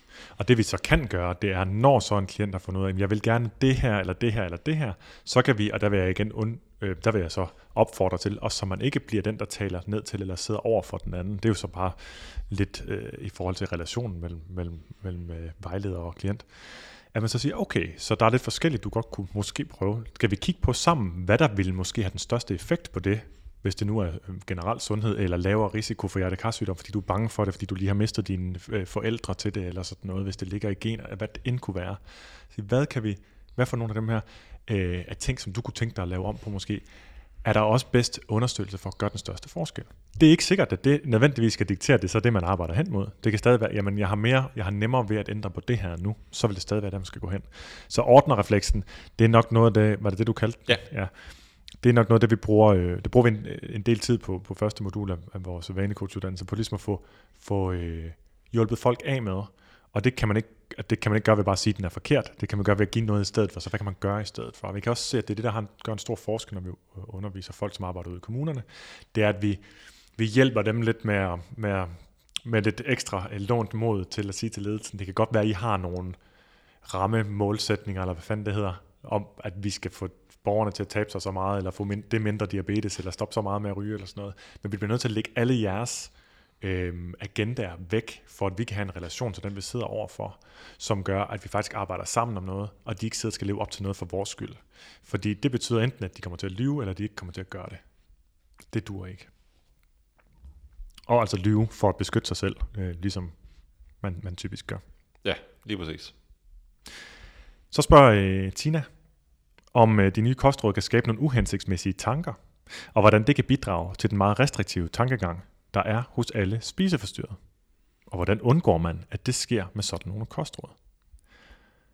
Ja, og det kan jo være utrolig svært at svare på, fordi det kommer jo ikke, det ikke så vi igen tilbage til, hvem er individet, der sidder og kigger på det. Mm. Og som du sagde før, er det en med ortoreksi, så er det meget stor forskel fra øh, nogen, som går rigtig meget op i, øh, øh, i alle mulige andre ting. Så det kan være meget svært at give et svar på. Øh, Så den vil jeg faktisk øh, overlade til dig. Jeg tror helt klart, du har mere at byde på det. Ja, men det er jo et godt perspektiv, det der med, altså lige for gentaget, at, at, at kostrådene, de har ikke én modtager. De har rigtig mange modtagere, ja. Og modtagelsen hos den enkelte er rigtig, rigtig vigtig. Og nogle gange så er det, nu ved jeg, at vi også taler i den her podcast til mange, der har klienter, så det kan også give mening at have fokus på, altså hvordan, hvordan skal vi forholde os til dem, og hvordan forholder vi os til dem over for andre. Men altså svaret er jo, at de nye kostråd, ligesom alle andre kostråd, ligesom alle typer af kostråd, også uofficielle, absolut kan skabe både uhensigtsmæssige tanker, øh, eller uhensigtsmæssige tanker hos folk med meget restriktive, øh, en restriktiv tilgang øh, til kosten, som, som, som modtager alverdens kostråd på en måde, som, hvor det føles som forbud, eller som noget, der, der er farligt, eller som krav øh, på den ene eller den anden måde. Øhm, og det er ikke kun hos øh, folk med en diagnostiseret eller diagnostiserbar spiseforstyrrelse. Ej, den sådan spiseforstyrrede tankegang, den findes i rigtig, rigtig mange nuancer og, og niveauer ude i, i samfundet. Så det er absolut noget, som, som kan påvirke negativt. Så, så er det her spørgsmål, og hvordan undgår man, at det sker med sådan nogle kostråd? Det kommer an på, hvem man er i den sammenhæng. Er det dem, der laver kostrådene? Hvordan undgår de det? Jamen, de kunne sagtens have lavet den meget mere sort-hvide. Så havde det været værre endnu. Ja, det havde det. Og igen det her med toningen, ikke? Altså jo. Man kan vælge en positiv og negativ toning, ikke? Med, med sygdomme og gram og så videre. Hvor meget fokus er der på gram og absolute ting, ja. Frem for mere relative termer. Ja, præcis. Fordi det er jo sådan en ting, der ærger mig ved det nye kostråd. Nu har jeg jo, det skulle jeg måske have deklareret i starten, at jeg jo egentlig har en interessekonflikt. Det synes jeg ikke selv, jeg har. Men på papiret har jeg den forstand, at jeg har arbejdet sammen med Fødevarestyrelsen, som jo altså er dem, der også står bag kostrådene. Øhm, og der har vi der har lavet nogle videoer sammen med Morten Svane fra Fødevarestyrelsen. En af dem, jeg tror endda det var den første, handlede om, at der findes ikke sunde og usunde fødevarer. Der findes sunde og usunde, eller sundere og mindre, mere sunde og mindre sunde kostmønstre, altså det der overordnede billede af, hvad vi spiser over tid, der gør en forskel. Alle de epidemiologiske studier, de relaterer sig jo ikke til, om du spiser en flødebolle hver syvende dag. Nej. De relaterer sig jo til, hvordan dit generelle kostmønster øh, ser ud. Øhm, og der havde vi altså en, en, en video, som handler om, at der ikke findes sund og usund fødevarer. At det handler altid om mængde og kontekst. Øhm, og så, så ærger det mig selvfølgelig, at der så står sådan noget som, spis dig mæt i sund mad. Ja, igen, det er det her med absolutte mængder, ikke? Altså ja. det, det tæller jo i virkeligheden imod den video, som I har lavet med, med mængder, ikke? Og det jo. Som vi også selv, vi to i hvert fald store fortæller for, med at det er mængden, der afgør det, ikke? Jo. Om noget er skidt eller er godt eller skidt. Jo, og så lægger man det også over til læseren, så du spiser mæt i sund mad. Hvis så det er en læser, der er fyldt med misinformation, eller har en masse madfrygt, også baseret på misinformation, så der kun er ganske få ting, der er sund mad, jamen hvis de føler, at de må kun spise sig mæt i grove grøntsager og intet andet, så har man altså meget, meget restriktiv øh, kost. Så derfor så giver det af flere grunde, både fordi det sådan logisk, fagligt er forkert at kalde det sund og usund mad, men også fordi, at, at det, det så lægger sig op til en fortolkning øh, hos, hos modtageren, så giver det mening at bare være helt konkret, i stedet for at sige, spis dig mæt i brød og kartofler og grøntsager og æg og fisk og øh, hvad end det nu ellers kunne være, man, man, man, man vælger at, at sætte op til at sige, det er det, der skal fylde mest, eller viser, som jo faktisk er mange, der stadig bruger sådan en y- eller en t-tallerken, og siger, sådan her send et sammensat måltid ud, som mætter godt og giver dig de næringsstoffer, du har brug for. Ja, det kunne man øh, helt klart sagtens arbejde med, og det er jo igen det her med, at så bliver Fødevarestyrelsen, som er afsenderen her, de bliver jo fanget i den her vægtning igen. Også hvis vi skal tage nuancen lidt med i det, så bliver de jo fanget i den her vægtning igen, fordi at hvis de er for vage i termerne, så ved folk ikke, hvad de skal gøre. Så er det, så er det for meget op til fortolkning. Og hvis de er for præcise i termerne, så er det for absolut, altså så er det for præcis, så er det for mange gram. Mm. Så det er det der med at skulle finde vægtskålen mellem de to. Og det synes jeg bare er vigtigt at sige, at det er sindssygt svært at vægte mellem de to. Det er det, absolut. Øhm, jeg synes dog, at hvis nu, når du nu bliver spurgt til, hvad kunne de gøre, hvad kunne man gøre for, at det, det ikke sker sådan med sådan nogle kostråd, hvordan undgår man, at det sker, jamen så vil jeg stoppe med at bruge ord som sundt og usundt, øhm, som, som det første, man kunne gøre øh, anderledes her. Så vil jeg gøre opmærksom på, at... Øh, Og det er faktisk det, der er så op af det næste spørgsmål, det vil jeg lige tage nu her. Der er en, der, der er Rikke, der siger formuleringer som flere grøntsager end, altså flere grøntsager end, altså flere end hvad, eller mindre kød end hvad. De er jo for det første vage, og det er jo igen også noget, som, som jeg underviser i, at man kan ikke bruge mere og mindre. Jeg vil gerne træne mere. Hvad betyder det? Hvor meget mere? I forhold til hvad? Eller jeg vil gerne bevæge mig mere, eller jeg vil gerne spise mere af det her, eller jeg vil gerne spise mindre af. Det kan man ikke handle på, det er simpelthen alt for vagt. Det kan godt være, at det så giver en fornemmelse af, at jeg skal skrue lidt mere op for, og for nogen, der virker det på den måde. Men for de fleste der er det ikke til at omsætte. Og så handler det også om, hvad man i forvejen spiser. Lad os du sige, at man spiser, hvad jeg vil lave sådan en kraftig citationstegn omkring, til super sundt, hvilket vil sige, at man egentlig nok altså ikke spiser varieret nok, men måske endda bare, man selv tror det, altså det, når man siger, det der min super sunde familie, det er jo ikke folk, der nødvendigvis lever et balanceret øh, liv. Øhm, så vil det, at blive bedt om at spise flere grøntsager, jo være forkert. Hvis du spiser otte hundrede gram frugt og grønt dagligt, og du i øvrigt vejer lidt for lidt, er det så en god idé at spise flere grøntsager? Ja, det vil det jo ikke være. Nej. Ikke i det her tilfælde. Og det er jo også det, som er lidt problemet, det er jo, at kostrådene, de er meget, de er jo beregnet ud fra danskernes kostvaner. Så man kigger på, hvad spiser den generelle befolkning? Øhm, og det er jo nogle meget, meget, meget, meget grove gennemsnit, der bliver lavet. Det er jo baseret på spørgeskemaer og så videre. Og så tager man det, og så siger man, i forhold til det, der bliver spist her generelt, der bør man spise mere. Ja. Og det er den kontekst, tror jeg, mange de mangler, at man har udregnet en eller anden gennemsnitskost for folk, og så siger man, ud fra det, så skal du spise mere grønt. Men ja. Folk ved ikke, hvad det gennemsnit er, medmindre man læser rapporten. Okay, det læner sig faktisk op, og det vi ta- talte om lige inden pausen, ikke? Altså, at øh, der mangler lidt pre-bunking, skulle jeg til at sige, der ja. Lidt præ-information, hvor vi siger, prøv at høre, de råd, der er her, mere end og mindre end, relaterer sig til gennemsnitsdanskerne. Måske ikke engang gennemsnitsdanskerne, men gennemsnittet af danskerne. Øhm, hvad, det, hvad det ser ud som, der vil være en god idé. Det vil sige, de henvender sig altså ikke til dig, hvis du allerede gør sådan her. Det her råd, det henvender sig ikke til dig, hvis du allerede gør sådan her. Så det kan du bare... Sæt flueben ved, eller læg til side, eller hvad det er. Og, og, og den formidling øh, er jeg i hvert fald ikke stødt på. Nej. Og jeg har heller ikke fornemmelsen af, at der er nogen inde i øh, vores øh, Detox Din Hjerne-gruppe, der er stødt på den. Og der er altså over seks tusind øh, mennesker. Så umiddelbart så tror jeg ikke, enten er den ikke lavet, eller også er den ikke kommet langt nok ud i hvert fald. Ja, og altså man kan sige, at de prøver ligesom at imødekomme det ved at skrive vi. Inden på, når man læser om kostnaderne og sådan noget. Vi danskere spiser stadigvæk for meget. Det kan fx være slik og kage, så derfor skal vi skære ned på sukkeret. Ikke? Mm. Og det er jo lavet ud fra de her generelle beregninger, som man så har siddet og lavet. Øhm, og det igen, så mangler man konteksten af personer ja. Og folk, hvordan de læser det. Ikke? Ja. Hvis du i forvejen ikke spiser noget slik og kage og er undervægtig, jamen så kan det faktisk ernæringsfagligt være en rigtig god idé ja. At spise mere kage. Oh, noget, okay. Som er kalorietæt. Ikke? Ja, så det vil altså sige, at for nogen, der gælder kostrådene altså overhovedet ikke. Der skal man faktisk nærmest gøre øh, det modsatte. Man skal spise mere af det, man får at vide, man skal spise mindre af, og mindre af det, man får at vide, man skal spise mere af. Og lige med hensyn til, øh, til sukker også specifikt, der er det jo sådan, at mens øh, er det halvtreds procent af børn, der får lidt for meget, ja. for meget tilsat sukker i forhold til anbefalingerne, ja. så er det altså kun en femogtyve procent af den voksne danske befolkning. Det vil altså sige, at rådet om at spise mindre tilsat sukker er jo øh, egentlig ikke gældende for, for femoghalvfjerds procent af den voksne danske befolkning, umiddelbart. Nej, og det er igen der, hvor at, øh, det bliver et problem, at man udregner noget ud fra gennemsnittet af, ikke? I stedet mm. for at... Øh, og få det hele med i hvert fald. Det kan i hvert fald være igen fordele og ulemper, om man får det hele med eller ej. Igen detaljefokus versus formidling. Ikke? Og så er vi tilbage til, hvem er, hvem er det så relevant for øhm, kostrådene at, at følge? Og jeg vil sige lige tilbage til det, Tina spurgte om, hvordan, øh, altså, om det kan bidrage til den meget restriktive tankegang, der er hos alle spiseforstyrrede. Og der vil jeg også bare understrege, at har man en, en spiseforstyrrelse, så, øh, med, hvor man har et stort fokus på, på kost, så er kostrådene ikke noget, man skal spekulere på overhovedet. Så, øh, så giver det mening at få hjælp til at, øh, få hjælp til at komme af med sin spiseforstyrrelse og få bugt med den, så man, øh, så man kan træffe nogle, nogle mere frie valg i livet, og ikke at være fængslet af, af det forhold til mad og krop, som man typisk har i den situation.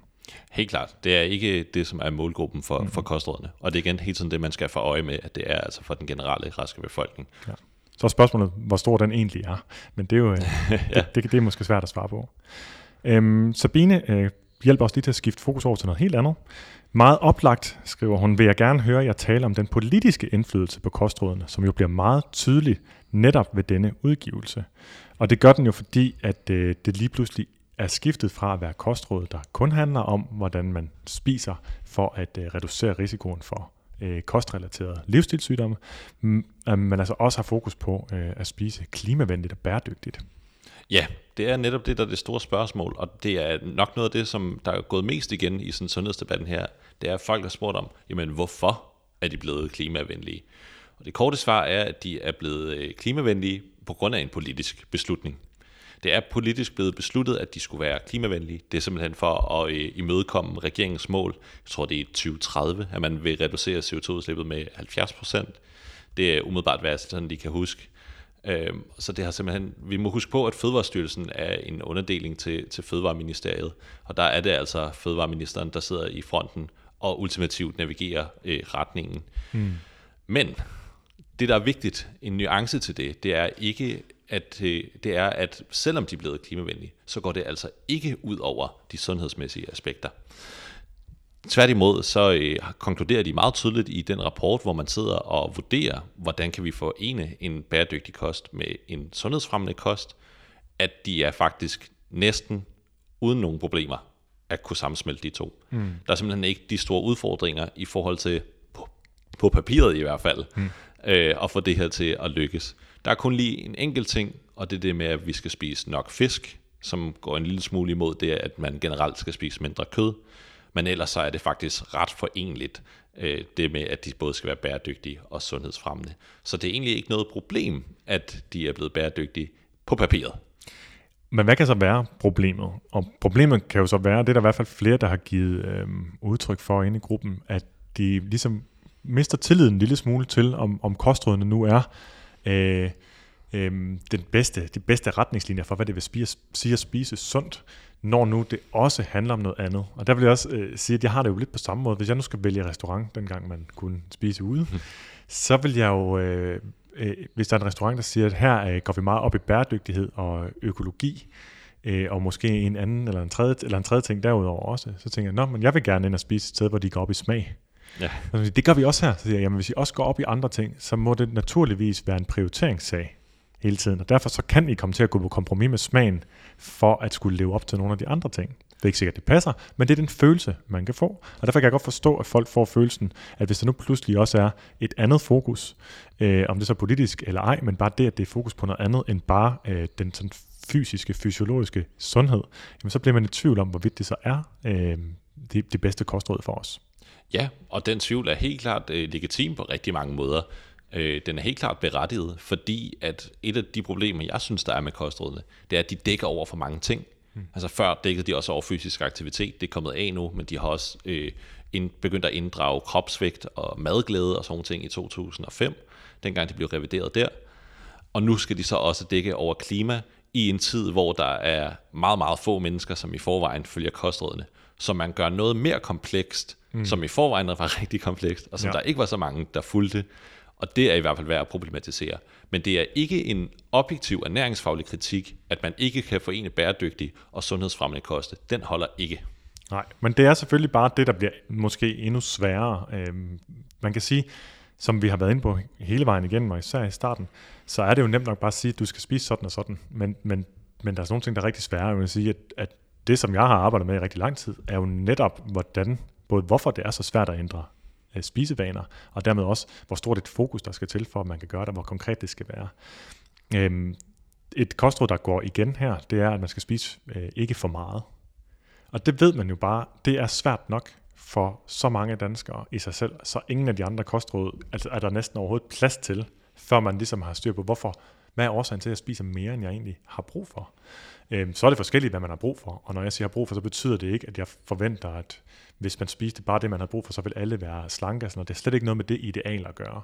Men det er i hvert fald i sig selv komplekst nok at omsætte det til handling. Ja, og det viser bare dybden af et enkelt kostråd, ikke? Altså, hvor, hvor sindssygt ja, det er mange... bare en tredjedel af et enkelt kostråd. Ja, ja, endnu værre, ikke? Jo. Og mange nuancer, og hvor, mange, hvor meget dybde der er i det enkelte, ikke? Og så er vi igen tilbage ved meget svært at formulere eller formidle kompleks viden. Ja, og, og Tine spørger så, er kostrådene lavet ud fra, hvad man anser for muligt at opnå, altså er de pragmatiske, eller hvordan vi optimalt betragter kunne spise? Det er absolut pragmatisk, og det er hele den her afvejning, som vi har talt så meget om.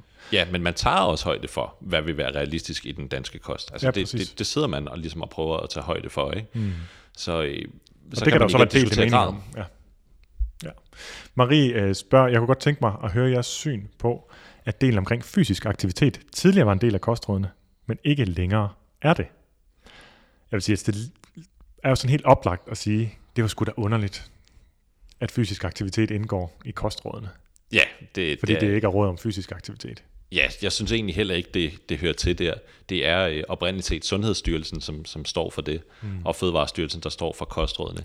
Det ville give mening, hvis de hedder Sundhedsrådene, men de hedder jo kostrådene. Ja. Så min holdning til det er i hvert fald, at det er fint, at man har taget det, taget det ud af. Og igen, prøver generelt så øh, er jeg fortæller for at gøre det mindre komplekst. Altså kostrådene skal være mindre kompleks, mm. dække færre områder, så at fjerne fysisk aktivitet var den helt rigtige beslutning. Det har du nok egentlig ret i. Og det kan man netop sagtens argumentere for. Jeg vil så sige, at jeg har kunnet bruge det i mange sammenhænge før, ved at kunne sige, øh, og jeg har rådført mig med Fødevarestyrelsen, om det også var derfor, de gjorde det, at jeg har sagt, at når nu at det første kostråd, som i øvrigt fyldte meget mere end alle de andre kostråd, hed spis varieret, ikke for meget og vær fysisk aktiv, så fortæller det også, at fysisk aktivitet egentlig er vigtigere end resten af kostrådene. Hvis du er fysisk fuldstændig inaktiv og skal vælge mellem at blive en lille smule aktiv eller ændre på din kost, så er det fysisk aktivitet, der gør den største forskel. Helt klart. Og det, det var en god måde at, at sætte nogle ting i perspektiv for, øh, på, øhm, den, dengang det kostråd det så eksisterede. Og det, det, det var jeg egentlig glad for at kunne bruge det til. Men altså, man kan ikke sådan argumentere imod, at, at det selvfølgelig var en lille smule aparte, at det var med. Ja, det er i hvert fald en lille smule sådan lidt malplaceret i, i sammenhængen, ikke? Mm. Men igen, hvis man lavede dem om til nogle mere sundhedsbaserede råd, igen det her med, hvad kan du virkelig gøre for at påvirke din sundhed i en positiv retning, prioriteret retning, som vi snakkede før, hvad er vigtigst, jamen så kunne den godt være relevant at have på. Mm. Men den måde, som det er sat op på... Men så skal rygning og, øh, ja, alkohol og alkohol også. Og, og, ja, ja. ja. Øhm, Marie spørger, hvorfor anvender man ikke adfærdsdesign, når man laver kostråd? Jeg har jo ikke lige, vi har jo ikke lige kunne spørge øh, Marie specifikt, hvad hun mener, men jeg synes, vi har været en del inde på. Altså adfærdsdesign kan jo foregå ude øh, i butikkerne, ude i samfundet og gennem samarbejder osv. Og, og det gør Fødevarestyrelsen jo så også som øh, en del af deres, øh, deres indsats for, for at få danskerne til at spise sundere. Ja, man kan blandt andet se, en af de helt store udfordringer, de har haft nu, det har været det her med kødet, som jeg har nævnt tidligere, med hvor det er meget svært med kød at ændre dets rolle. Der skal man have folk til at se planter som noget mere centralt i måltiden. Der har man hyret nogle influencers til at vise helt konkret, hvordan de fjerner kødet fra maden og erstatter med nogle planter i maden.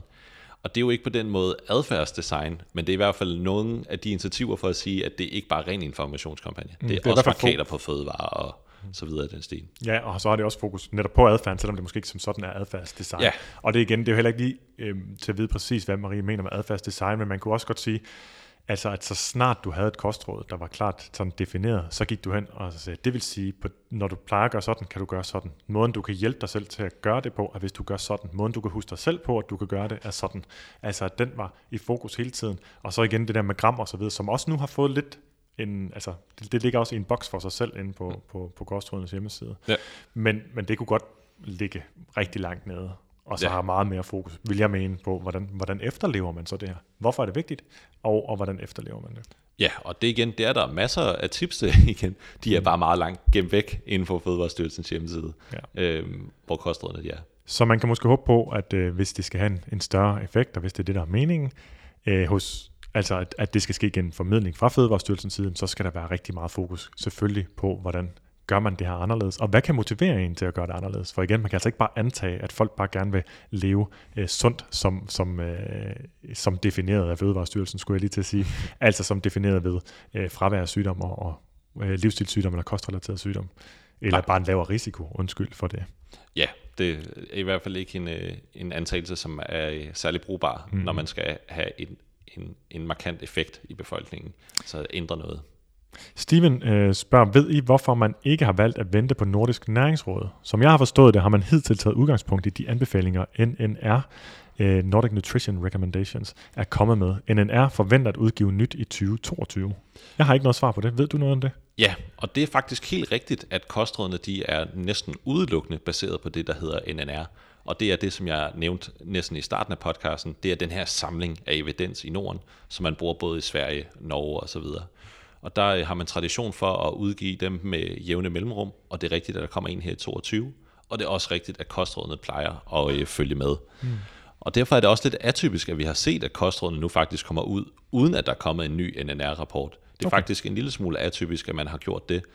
Og det tror jeg igen handler om det her med, at når det er en politisk beslutning om, at kostrådene de skal være bæredygtige, jamen så handler det også om at sende en symbolik, hvis man for eksempel som politiker gerne vil øh, istandsætte sig på en eller anden bestemt måde øh, på den politiske scene, mm. så kan det give mening at sende et signal. Altså den her signalværdi i, at vi er nogen, der gerne vil reducere øh, C O to osv. Ja. Så jeg tror, vi kommer til at se en revidering af dem igen næste år. Det tror du? Ja, det tror jeg. Jeg tror, okay. det vil være ernæringsfagligt uforsvarligt ikke at gøre andet. Hvad mindre de kommer frem til præcis det samme? Ja, helt klart, men det, det, jeg tror ikke på, at de kommer frem til præcis det samme. Jeg tror, de kommer frem til meget af det samme. Men vil det så tælle som det, du kalder en uh, ny uh, iteration allerede næste år, eller vil det bare være en lille revidering? Altså tror du, der, der kommer en ny publikation ud nærmest, og en ny pressemeddelelse, og en ny, uh, nye formuleringer, eller hvad gætter du på? Jamen det kommer lidt an på, hvad de kommer frem til, som mm. du siger. Det er jo svært at forudsige, hvad de kommer frem til. Men jeg tror helt klart på, at man kommer til at lave nogle justeringer, om ikke andet. Det har i hvert fald været tradition de sidste mange, mange, mange år, at hver gang der kom en rapport, så har man også ændret kostrådene, skrevet dem fuldstændig over. Øhm, så det bliver meget spændende at se, og det er umuligt at give et svar på, men jeg er helt sikker på, at man i hvert fald justerer dem. Så det vil så i hvert fald være den, den hurtigste iteration, der nogensinde har været. Der går jo nogle år imellem typisk, at der kommer nye kostråd. Ja, det er meget atypisk, hvis det skulle komme. Men jeg kan heller ikke se, hvordan man skulle kunne forsvare ikke at gøre det, mm. når nu der kommer sådan en stor samlet. Øh, ja, det er i virkeligheden en grundsten i den ernæringsfaglige viden, vi har her i Norden. Mm. Jeg hopper lige ned her til Svend har, har skrevet det, fordi det lænder sig lidt op af, når vi snakker om, om, om politik, og vi taler om, om klima og bæredygtighed. Så skriver Svend, det kan undre, at kostrådene ikke anbefaler økologi. Øhm, når Ministeriet for Landbrug, Fødevare og Fiskeri skriver, at man kan spare sig for de sprøjterester, som findes i otteogtredive procent af de grøntsager, vi spiser, og i enoghalvfjerds procent frugter, vi spiser. Jeg tror lige, formuleringen er en lille smule off, men man kan, man kan spare øh, sig selv for at indtage nogle af de sprøjtegiftrester, som er, hmm, mon de rester er gode for en i kroppen. Og der er to ting, som jeg i hvert fald godt lige kunne tænke mig at, at svare dertil. Det første er, at når vi taler om øh, bæredygtighed i forhold til klima, så er der altså ikke meget, der taler for, at økologi er vejen frem. Det er øh, enten meget unuanceret eller decideret en, en myte, altså decideret forkert. Øhm, det er, jeg tror personligt ikke på, at økologi er en del af fremtidens øh, fødevareproduktion, sådan som det er lige nu, fordi den faktisk modarbejder også deciderede teknologier, som jeg mener er helt centrale for, at vi kan have en bæredygtig fødevareproduktion. Nu er jeg godt nok uddannet i fødevareteknologi også, men det er ikke mit primære fagområde, så det er ikke noget, jeg synes, vi skal gå sådan virkelig meget ind i. Men der er umiddelbart rimelig stor enighed om, at øh, det ikke giver mening at, at, at, at anbefale økologi, hvis, vi skal, øh, hvis, vi skal, hvis der skal være et mindre klimaaftryk for vores fødevarer. Det er helt rigtigt. Altså, og det, det er det, bæredygtighedsstemplet her jo handler om. Det er klima, det er ikke miljø, så vidt jeg forstår. Og det vil altså sige, om der bruges sprøjtegifte eller ej, Det er altså ikke relevant for den politiske beslutning om, at de skal være mere klimavenlige. Klimavenlige kostråd, det giver ikke mening at køre i økologiretning. Det vil jeg, der vil jeg mene, at det, det skulle have mød, være blevet mødt med kritik i hvert fald. Ja, og det er jeg helt enig i. Det tror jeg helt klart også er derfor, man har, man har valgt at gøre det. Og jeg tror også, det er en formidlemæssig årsag. Altså, det kan godt være, at man så kan sige, så kunne man anbefale det uden de store konsekvenser nødvendigvis. Men så har vi igen noget formidlingsmæssigt med, at så vil der komme stor modstand på. Hmm. Øh, når man laver meget store ændringer, øh, og noget, som der er, folk er meget følelsesladede omkring, som for eksempel kød og økologi, som jo er noget, folk diskuterer, så kan der meget nemt opstå modstand på det. Hmm. Øh, så du mener også, der er nogle overvejelser omkring det? Det tror jeg helt klart, formidlingsmæssigt, at man har tænkt over, at der vil kunne opstå for, for stor modstand i forhold til gevinsten. Mm. Så fordi, jeg tror, man er bange for at lande over i den her, nu var der en, der skrev spæltmøder-retorik, ja. Og det mener jeg ingen, på ingen måde negativt, men at man lander lidt over i sådan en meget, øh, så skal det hele bare være økologisk, det hele skal bare være vegansk, det hele skal bare være uden kød, som vil kunne stabe, skabe meget stor modstand. Ja, og så vil være ekstremt sådan kløftskabende, kun henvende sig til ganske, ganske, ganske få, altså måske under en procent af befolkningen vil nogensinde leve op til de kostråd, eller hvad, måske dernede omkring, og så giver det jo ikke rigtig mening, fordi så er det jo ikke folkesundhedsfremmende, øh, hvis man skal prøve at flytte folk. Så er der det her med sprøjterester, det er jo altså også, vil jeg sige, lidt en, en populær sag at have sprøjtegift og tro, at, at, at vi får rigtig meget af det, at det fylder rigtig meget. Det er der jo altså overhovedet ikke nogen enighed om, og især ikke i Danmark, og især ikke, hvis man køber danske øh, afgrøder generelt, af dansk frugt og grønt. Øh, D T U's rapport udgives, men de, eller D T U, Dansk Teknologisk Institut, laver jævnligt en rapport, hvor de øh, laver stikprøvekontroller og vurderer, øh, om danskerne får for mange øh, sprøjtegiftrester. Der er ikke noget, der hedder nul, og det kommer der aldrig til at være, fordi vi kan måle det så præcist, altså bedre måleudstyr og mere præcist. mindre øh, mængder kan vi måle. Øhm, og det handler jo altid om mængder, hvorvidt noget er giftigt eller ej, handler om mængder, og danskerne får som udgangspunkt, altså har ikke noget problem med at få for mange sprøjtegifte i, de, i deres øh, kost. Nej, lige præcis. Så, Så det vil ikke give mening at fokusere på? Nej, heller ikke i forhold til sådan det sundhedsfremmende aspekt. Hmm. Øhm, så er der lige et, et par spørgsmål mere her. Der er fra, øh, jeg skal lige se her, Dorte siger, jeg synes, det kunne være spændende, hvis I drøfter, om ikke det mest, mere restriktive kostråd angående kød og fokus på bælgfrugter vil skabe endnu større ulighed i sundhed. Det læner sig lidt op af det, vi har talt om nu. Jeg frygter, at de få sunde vil spare endnu mere på kødet, og den brede befolkning vil tænke, tænke rand og hop. Jamen, det var jo præcis det, som jeg sagde før, ikke? Altså, når man rører noget, som er meget følelsesladet, noget, som er meget øh, centralt for, det, vi, vi, på, for den måde, vi er vant til at opfatte for eksempel mad på, så opstår der modstand på det. Mm. Så derfor har man også prøvet ligesom at skære gradvist ned på det. Vi kunne se først kom anbefalingen om fem hundrede gram øh, max øh, om ugen af kød. Rødt kød. Ja, og rødt kød, ja. ja tak. Og nu er man så nede på tre hundrede og halvtreds gram. Ikke? Mm. Så og hvorvidt det sådan er kløftskabende, jamen det synes jeg igen kommer tilbage til, om man rent faktisk følger kostrådene. Øhm, ja, overhovedet er bekendt med den jo. Altså, yeah. Man skal jo først få det smidt i hovedet, før man kan blive, øh, før man kan blive farvet over det. Ja, så om ikke andet, så er det i hvert fald symbolikken i den, om at vi øh, bør spise mindre kød. Hmm. Og det ved jeg ikke nødvendigvis, om er som sådan kløftskabende. Måske hvis alle de rent faktisk fulgte dem, så kunne man øh, argumentere for det. Der er nok ingen, der rigtig kan svare på det. Nej. Så jeg vil egentlig sige, at Dortes overvejelser er rigtig fine, men ja. Vi ved det faktisk ikke. Øhm, jeg tror, det er rigtigt, at kostrådene formidlet ud til befolkningen i langt højere grad får dem, der spiser sundt, til eventuelt at spise sundere, end det får dem, til, der har et rigtig usundt kostmønster og rigtig usunde kostvaner, øh, til at ændre noget som helst. Ja, det viser og, undersøgelserne også. Ja, og sådan er det altid, og det, altså, det gælder alle mulige steder i samfundet. Hvis man, laver et, øh, hvis man bygger et fitnesscenter på, på, øh, i sin virksomhed, jamen, så er det dem, der i forvejen dyrker fitness, der går derned. Det vil sige, der er ikke nogen ændring i den generelle sundhed, øh, selvom de så kan se, at øh, nu dyrker... Øh, Nu, dyrker, nu er der tyve procent af dem, der, der, er, der arbejder hos os, der, der dyrker motion dagligt. Det gjorde de sgu også før. Og de mm. samme firs procent, der ikke gjorde det før, de gør det heller ikke længere. Nej. Så det er sådan helt generelt, så når man kommunikerer og laver tilbud, øhm, der, der, der er sådan sundhedsfremmende for den enkelte, jamen så er det noget, som, som folk, der kærer sig meget om sundhed, fysisk sundhed, men også ofte for meget, øh, til at det er sundt, øh, tager imod og, og, og benytter sig af. Helt klart. Jeg synes, at vi skal slutte af her med, med, med det, Nina skriver, øhm, som, som har nogle gode perspektiver, som selvfølgelig har, har været med undervejs her også. Jeg kunne godt tænke mig en madplan for en uge, som viser, hvad jeg skal spise, hvornår, for at opfylde alle deres krav. For mig er alle de specifikke krav helt umulige at skulle følge hver dag, hver uge, året rundt. Jeg ved godt, det er råd, men når de er så specifikke, så er det vel meningen, man skal følge dem. Mener bare, at jeg nærmest har opgivet på forhånd. Sorry. Ja, og det er jo meget symbolisk for det, som vi har talt om i dag i virkeligheden. Det ja. opsummerer det meget godt. Netop. Det her med, at det, at det kan være så svært at forholde sig til. Ikke? Mm. Og måske også en reminder til sidst om, som hun selv siger, det er råd. Så lad være med at se dem som noget, der er skrevet i sten. Brug dem vejledende, sådan som de er lige nu. Lad være med at gå for meget op i gram. Se dem som tendenser, som kan være positive for den generelle kost, hvis man er rask. Ja, og, no, og nogen, man kan også måske sige til sig selv, jamen, altså prøv, prøv at kigge på dem og så sige, jamen jeg, jeg tager, hvad jeg kan bruge, og så lader jeg resten ligge. Øhm, der er ikke nogen, altså der er intet, der tyder på, at det at være mere altså overfokuseret på kosten, at det er noget, der er godt for vores velvære, velbefindende, trivsel, livskvalitet, hvad nu man end vil kalde det. Øhm, så tag det. Til, til dem, der, der, der lytter med, altså til jer, vil jeg sige, tag det, I kan bruge, og lad resten ligge.